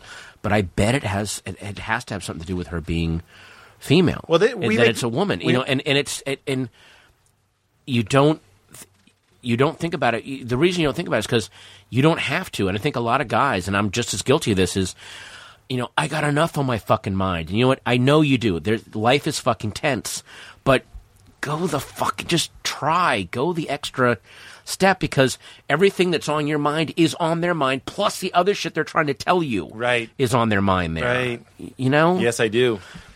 It's difficult. This is the, the thing that I always like to say. Is I've said it a billion times on the show, but uh, on the New York City subway, you'll think of this next time you're riding. Oh, it, boy. Is that the woman gives information and the male voice gives orders? It's just a really Oh, I interesting. never thought the about woman is that. Oh. just kind of very passive sort of stuff. And there's something you know. I'm not trying. I'm just. It's not even devil's advocate. I'm just like there's something about the dick that I think that's one of the reasons why we're just like, well, we're the dicks and they're the Yeah. vaginas. Well, you know, it's it's why And I'm not saying that's right. I'm just saying we're the imposing, outward, stupid, oblong, throbbing, obvious, s- dumb. Did I already say Yeah. stupid thing that goes into things? It's just like, "Mom, I'm here," and the vagina Yeah. goes, "Let me take your horse shit and make life." well, you you know what? That's that's one of the theories as to why men so many mostly films are mostly directed by men and mostly edited by women Hmm. um, because men are all about. I just I just shot six miles of film, man. I got my vision. Right, right, right. Women are like, just everyone out of the room. I'm going to turn this into That's a right. fucking, st-, you know, Editing bays look like literally- wombs. Literally name every great film. It was edited. And by the way, editing by a woman means she was the co-director. That's right. Because that movie would not have worked if she wasn't there to go, guys. I mean, literally, I had no you know? idea editors were so important. I watched the film being Oh, edited and, and, recently. and one of the one of the things I think is stopping more women getting to be directors is they are fucking amazing editors, and people don't want to like they don't want to because like well, if we let them direct, we're going to lose another great editor. So Mm. let a woman actually shoot and direct a movie. I bet it'd be. I mean, look at Catherine Bigelow, look at Lexi Alexander, you know, all, and even back in the fifties when um, uh, Ida Lupino. Um, I mean, her movies are, are they did not get huge releases. She You know got so many She names got I don't- fucked over by um, uh, s- whatever studio she was at. Like cut her contract Uh-huh. and said, "We don't want to work with you anymore." She goes, "Fine, I'll just fucking start directing," and and made these movies that that you watch them now, and it's like these. This movie would have trouble. This movie would be controversial today. This is so hard hitting and amazing, and she was making it back in the fifties. Hmm. No way. like, just amazing. You know, What's so- it called again? her name is Ida Lupino, Uh-huh. and you should. Uh, she did um, a, a movie called The Hitchhiker, is amazing, and um, the outrage Hmm. is amazing, uh, and ju- and just tackled subjects that people are like, we're not gonna, you know. She the the the outrage is about a girl that gets raped and the way the town treats her. Like it's her fucking fault. She, this is in the fifties, Hmm. Yeah. the fucking fifties. So you know that just so you know that Back when people thought it was your fault, like that was n like a Yeah. normal, Yeah. closed-minded idiot thing. Yeah, I mean, look, eh, you you always always have a long way to go. You always and these guys that all this like all that not all men and all that. Look, I kn- yes, you I know that you're. th- By the way, the the most feminists I know are they don't tr- think of themselves as fully evolved. They're like, I'm learning too. I'm exploring new territories. Why the fuck don't we? Mm. Mm-hmm. I don't know why that's a big scary ass. If you are, if you're so fucking secure, if you're so fucking secure in your manhood and your place, then th- aren't you open to going? I'll, I'll let, let's tear it all down and see if any of it's wrong. Right. I mean, if if, I if, if if if what you're if what you're saying is totally right, then you should have no problem questioning it. Right. Well, if what you're saying, if I, I think that actually kind of goes back to males and how sensitive we are about a sec, our sexuality, which is like, if you're so sure you love vagina, are you sure you don't want to watch this dude blow this dude or whatever it is? Like I remember in Masters of Sex, they were talking about how many guys just pay to watch, watch two dudes fuck and all that sort of stuff. I think that's might be one of the cornerstones of why minds aren't more open because if you start dabbling, you might like something that isn't popular. Exactly. Right? Yeah, Yeah, and and it, it just I, I don't. Again, it's it's it's so.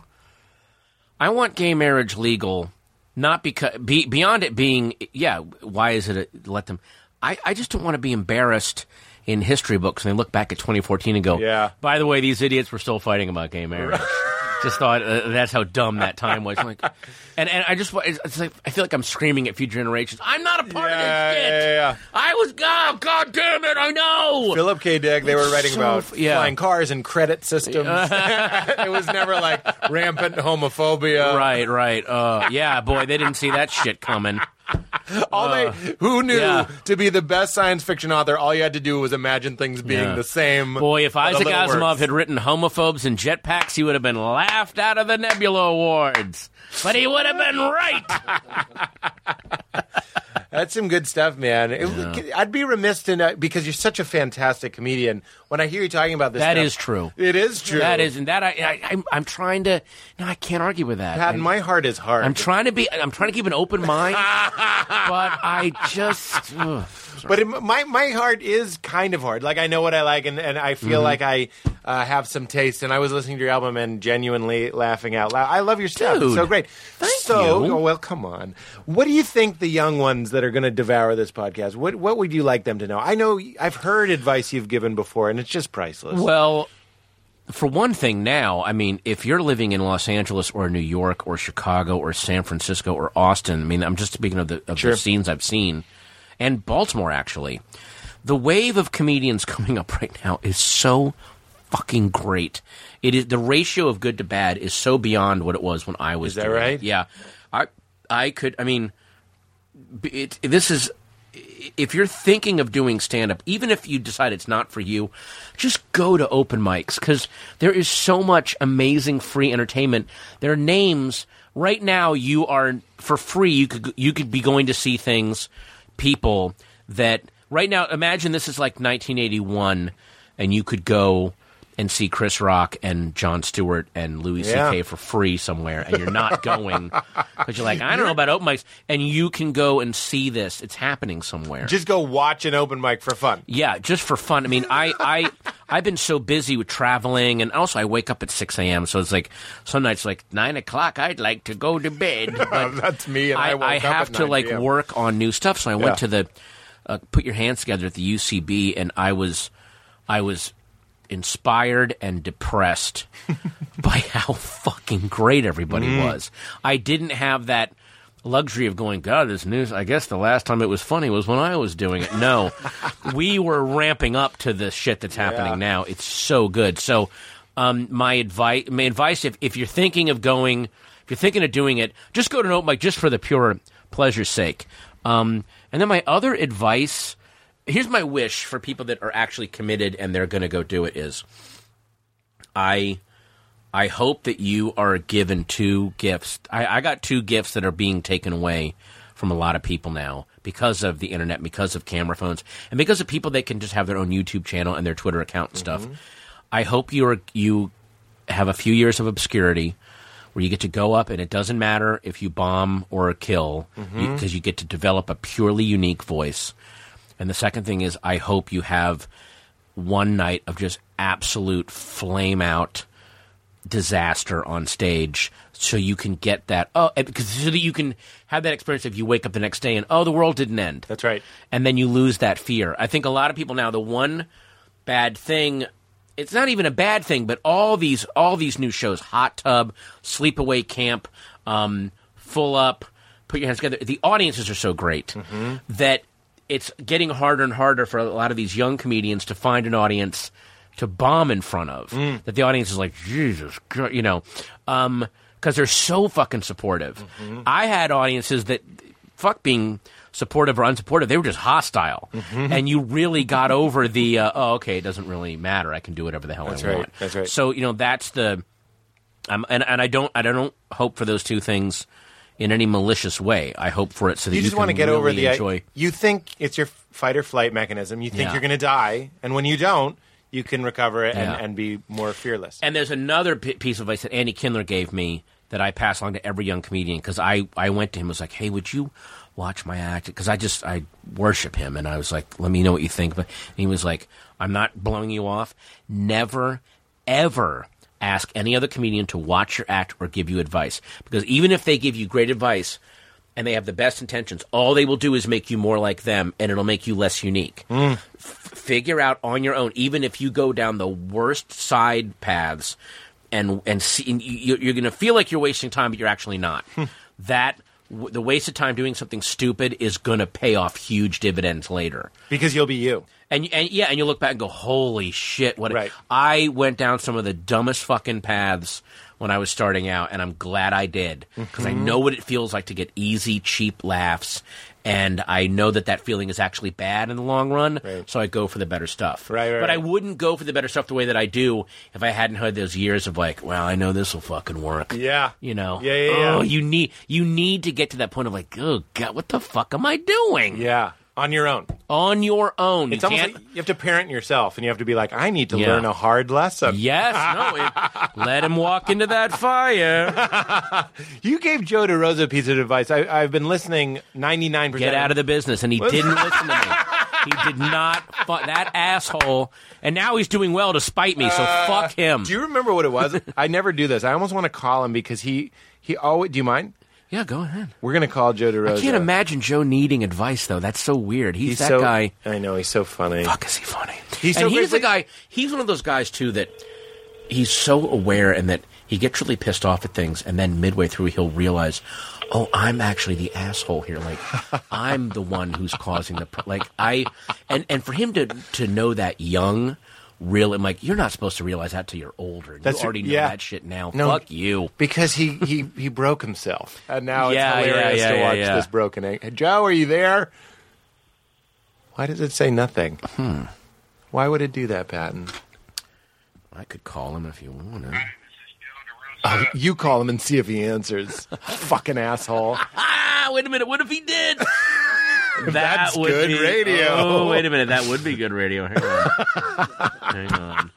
Hang on. I'm going to see what Joe's doing. All right. I have a New York number. Is that his still his number? Or does he switch to an LA one? I believe it's still the same okay, one. good. Hang on. Let's give him a call. Hello, Joe. I'll put it on speaker. Oh, Jesus. Hang on.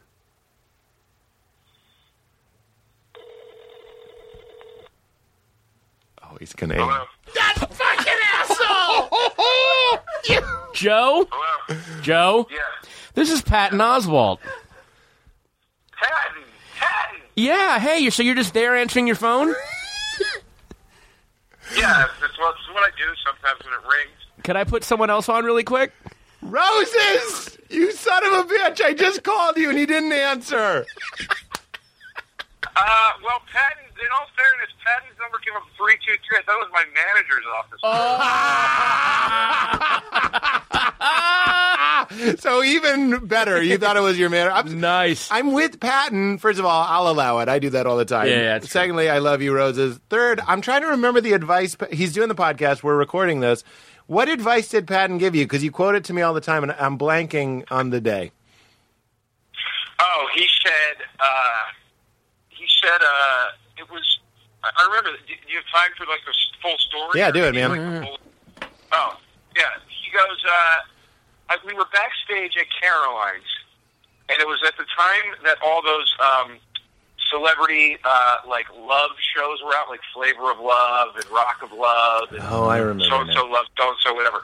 And uh, and I said, you know, Pat, I'm working on this bit idea. I want to do this thing about like, you know, if you're a person that wants to be on one of these shows, and then like, you know, you'd rattle off every show. There was like 17 of them at the time. I go, you're you know, you're a horrible person, and da da da da. The bit went from there.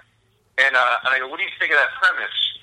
And he goes, and I go, I go, do you think that premise is too much like a Bill Hicks joke?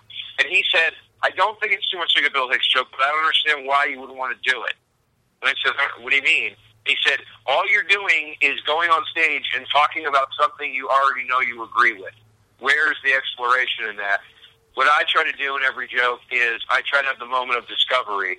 So how I would do that joke is I would say I used to hate shows like Rock of Love and Flavor of Love because they just parade these whores around. But then I realized He says these it's so shows are casually. great because they teach us not who we shouldn't be trying to impregnate. They're teaching us who we need to quarantine or whatever. And I was like, holy shit, that's like a hundred times better than the joke I was trying to write. And uh, and then after that, I was like, yeah, that, that was like the advice. Like always look for the moment of discovering the joke. Don't just go literally down living linearly down the path. Like, try to hit the point where you go, well, I thought this, but then I thought, now I think this because I realized that, and then that led me to this. Blah blah blah. I love it. That's great advice. Wow. Well, I thanks for reminding me of that, Joe. Damn, dude. well, so when I tweet this out, I'm going to go cameo by Joe DeRosa. Yeah, on that's this right. Podcast. And why didn't you answer when I called? Oh, get, Pete. Damn it. Joe, I'll call you later. He's he's he's an idiot. you were just calling to be like, why didn't you come to the to the reunion show, Rosen? Well, why didn't you come to? I'm just Joe, kidding. I'll call you later. Good. Thank you for answering. Thanks for that, man. Bye. Bye, roses. Of course, Bye bye. guys. Now, I Yeah. want to just say how the or, that sounds like he totally contradicted the advice I gave earlier about never ask a comedian. about- Oh, and that it- but however, here's what I'll say in my defense. I didn't think of him at the time because we were working together that week, and he was so fucking funny. yeah. I just felt like he was just another fellow. co- He didn't feel like a young comedian to me. Right, he right, was right. great, and that's the thing when comedians turn on they riff and do shit back and forth. It's like in that Seinfeld documentary when he's going, "I had this idea about a think tank," and he's sitting Right, there with Colin right. Quinn and George Wallace. Yeah. and he's like, and I, Well, that's the and, and- tank and he's like, aspect. "What do I do?" and then you see George Wallace goes, he goes, "Sometimes and he's talking about how do you get fired from a think tank?" Yeah. and you see George Wallace goes, "Oh, sometimes, sometimes you don't think."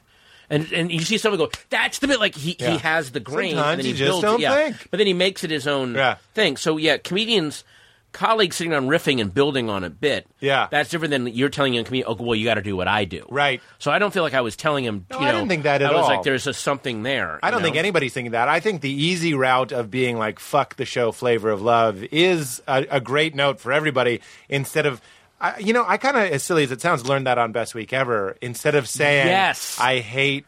because that's all I did. I would sit there and go, I hate this, I hate I this, hate I hate this, I- that. You go like, I And love that burned down, and I was show. like, wait a minute, what's is there something lovable about? Because Yeah. you really can't make fun of something unless you love it. Saying that you making fun of something that you hate. It, it, it's just very limited. You're just Yeah. like, well, it, I, I hate it. It's stupid, and here's why. It's uncompelling to me. But you're like, okay, this thing, but I kind of like it. And here's you're like, Right. Then you're sort of embracing more. And by the way, I would now I just realized another thing I would add to that is, um, to any young comedian out there, be delighted with your friends and with other comedians. Don't get competitive. It's not a f- there's not f- success is not a finite thing. It is so huge right now. What the ways you can make it in this business. And I remember when I was coming up, and there were you know, my my colleagues, people that were my, my peer group, like like Paul F. Tompkins and Brian Posehn and Blaine Capatch and Karen Kilgariff, I would get very competitive with and very like, oh shit, that guy gotta. But but what I'm what I'm looking at now is that. I was happy that I like I've I was always, in my opinion, the least funny of the guys I was hanging out with, and now I'm and I hated it then. And now I'm thankful because it made me work harder. If you're the funniest guy with every comedian, you if you only hang out with people that are less funny than you, or you're not going to grow. Yeah. But I was hanging out with the fucking funniest Right, people, right. Sarah Silverman, and so you would, and and I then I remember um, we were, I was doing a, a, a thing down in San Diego, Comedians of Comedy, and, and Sarah came by to do a guest set.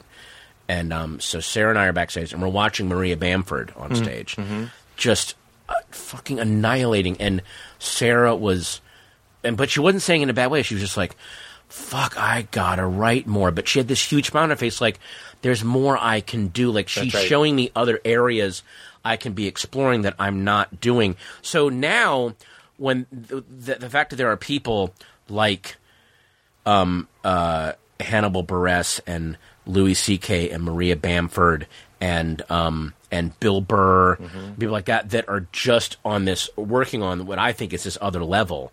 I get delighted by that. I get delighted that oh, there's people that I gotta up my fucking game. That's right. you know. And it sounds uh, the other piece of advice I'm getting from that is something I think is very important is hanging out with people that are headed where you'd like to go. Oh, there's nothing. the, the the biggest attraction for me as a comedian, I talk about this in my in my book that's coming out, was n- there's there's the there's the stage, Mm-hmm. then there's also the hang. My work involves me hanging out with people who make up jokes all day, which even Mm-hmm. main if- feature. Yeah, e- yeah. Well, but even if you're even if you're barely scraping by, that beats.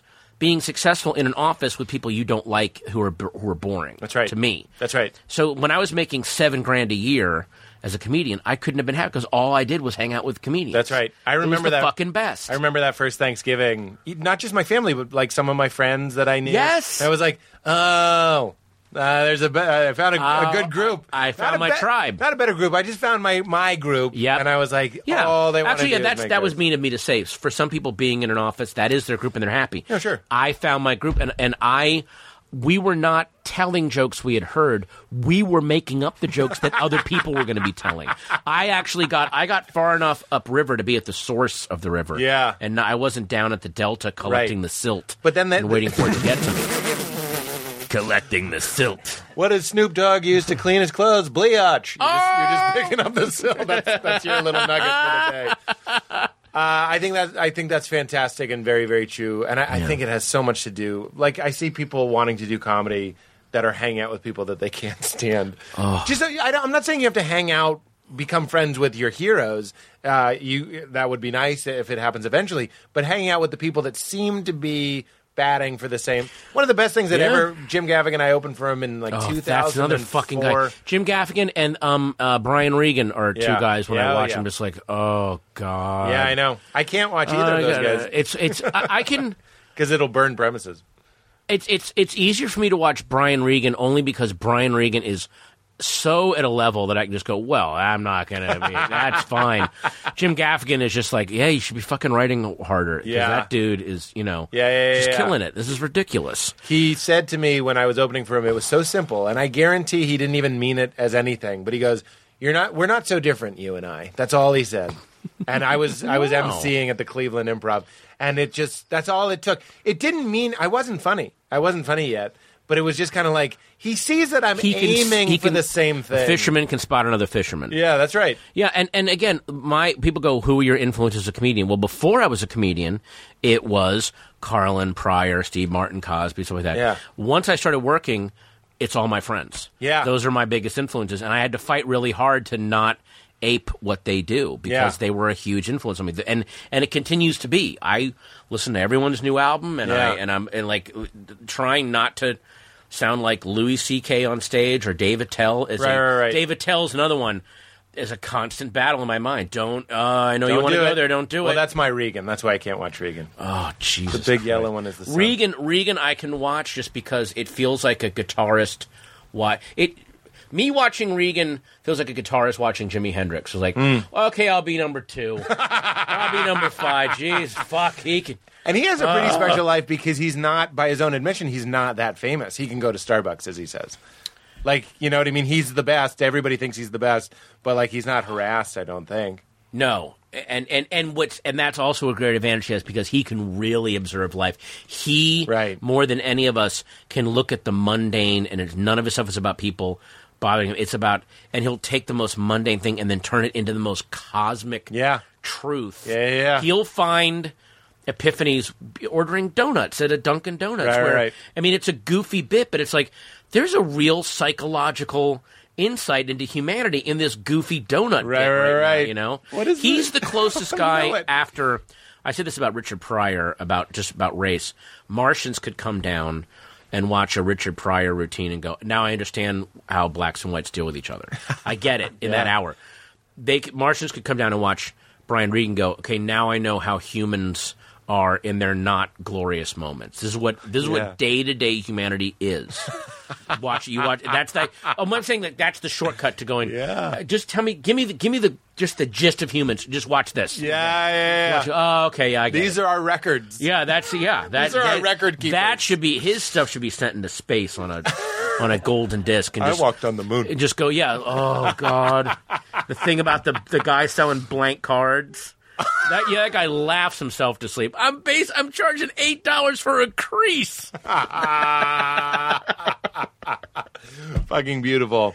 We've covered so much, Batten. We We've real- do- I think we've we done a solved good it. Job. We I solved think it. we solved it. Let me li- just make sure. Promote relevance. Pete, well, it doesn't matter. Uh, Oh, yeah, come on. It's all play. Well, that's a Deepak thing I want to tell you. I, I just saw him. I, I ran Where'd you see into him? At the airport.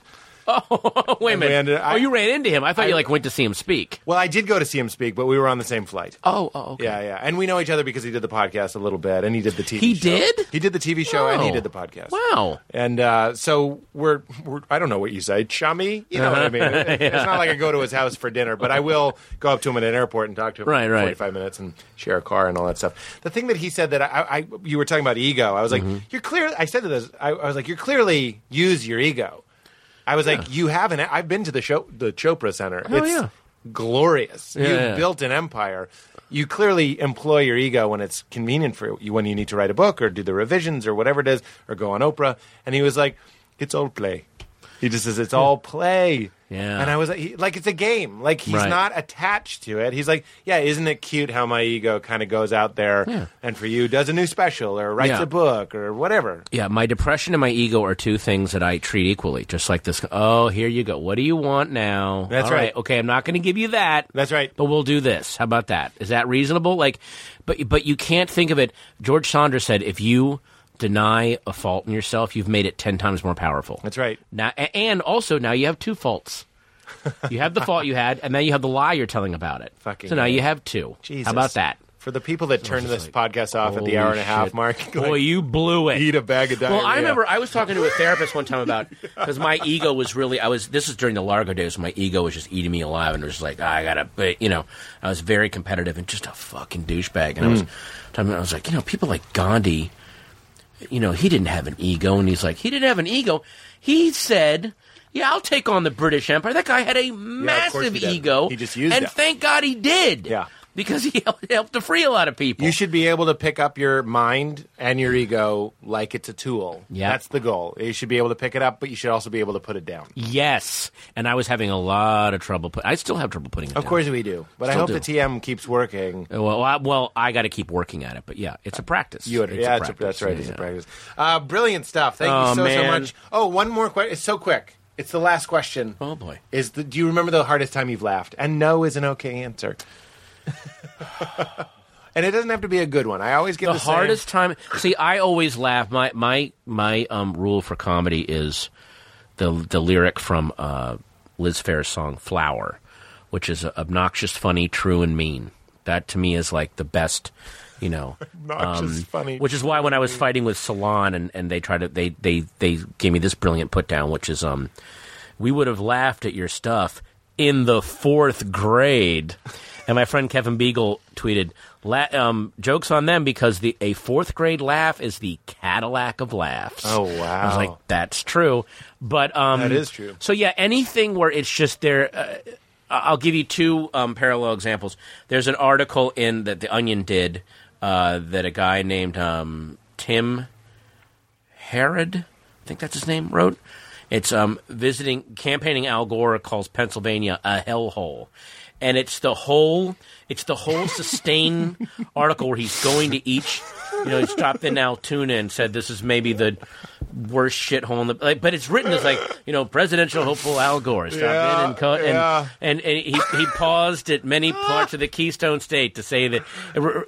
I, I'm not doing it justice. It is when he goes. One point he's um he's uh, presented with a bushel of Pennsylvania apples and, and um uh, President Gore shook his head and said, "No way, no fucking way."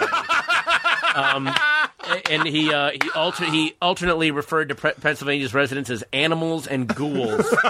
And he goes, if I'm elect, he goes, um, I just want to say. And at the end, he goes, he goes after lowering the state flag and shredding it with a hunting knife and urinating on the shreds. He uh, says, I just want to make it clear that if I'm elected president, uh, I will invite. Every foreign power to come in here and decimate this graveyard of the soul. He goes, You are not part of the food chain. I will not represent you. I don't even want to know what your sub. I'm not. But it is what it is. It is just this sustained. It's one of the funniest fucking things I've ever read. I'm, I was laughing so hard. And then, um, as far as stand up is concerned, it will be a tie between um, a show that I saw David Tell do at the San Francisco Punchline one night, where I laughed so hard I had to go back into the kitchen Oh. to to not watch his show for a while because I thought I was going to throw up. Oh my god! I literally thought it was. It was one of the times I'm like, oh, I'm going to throw up. I'm laughing so hard. Um, uh, and then, uh, what a compliment. yeah, and then, uh, and then also when I watched um, Maria Bamford do her Paula Dean, how all of her recipes sound like suicide notes. which I'm not. Again, I can't do it justice. But it's one of the things. Like, I, I think I watched that like eight times in a row, and was like, again, like, oh, I might actually throw up. I'm laughing that hard. Like I can't get enough air. So, Uh, those are three great answers. I'll never forget reading an Onion article. what was yours? no, I, Oh, I've told gi- so give many. Me your, give me your onion article. Thing I've told that- so yeah. many that I'll tell you this one because I Okay, don't think yeah. Uh-huh. I've told this one before. It was an opinion article written by Christopher Walken. Obviously, it's not written by Christopher Mm-hmm. Walken, but it says it's by Christopher Walken, and it's just about how much he loves hot dogs. and I would like I just was hooked on every level. I was like, well, clearly it's going to be this type of thing, Yep. and it's going to be this type of voice, and it wasn't. It was just the most sincere. Two things I remember about it. One was you don't even have to cook them.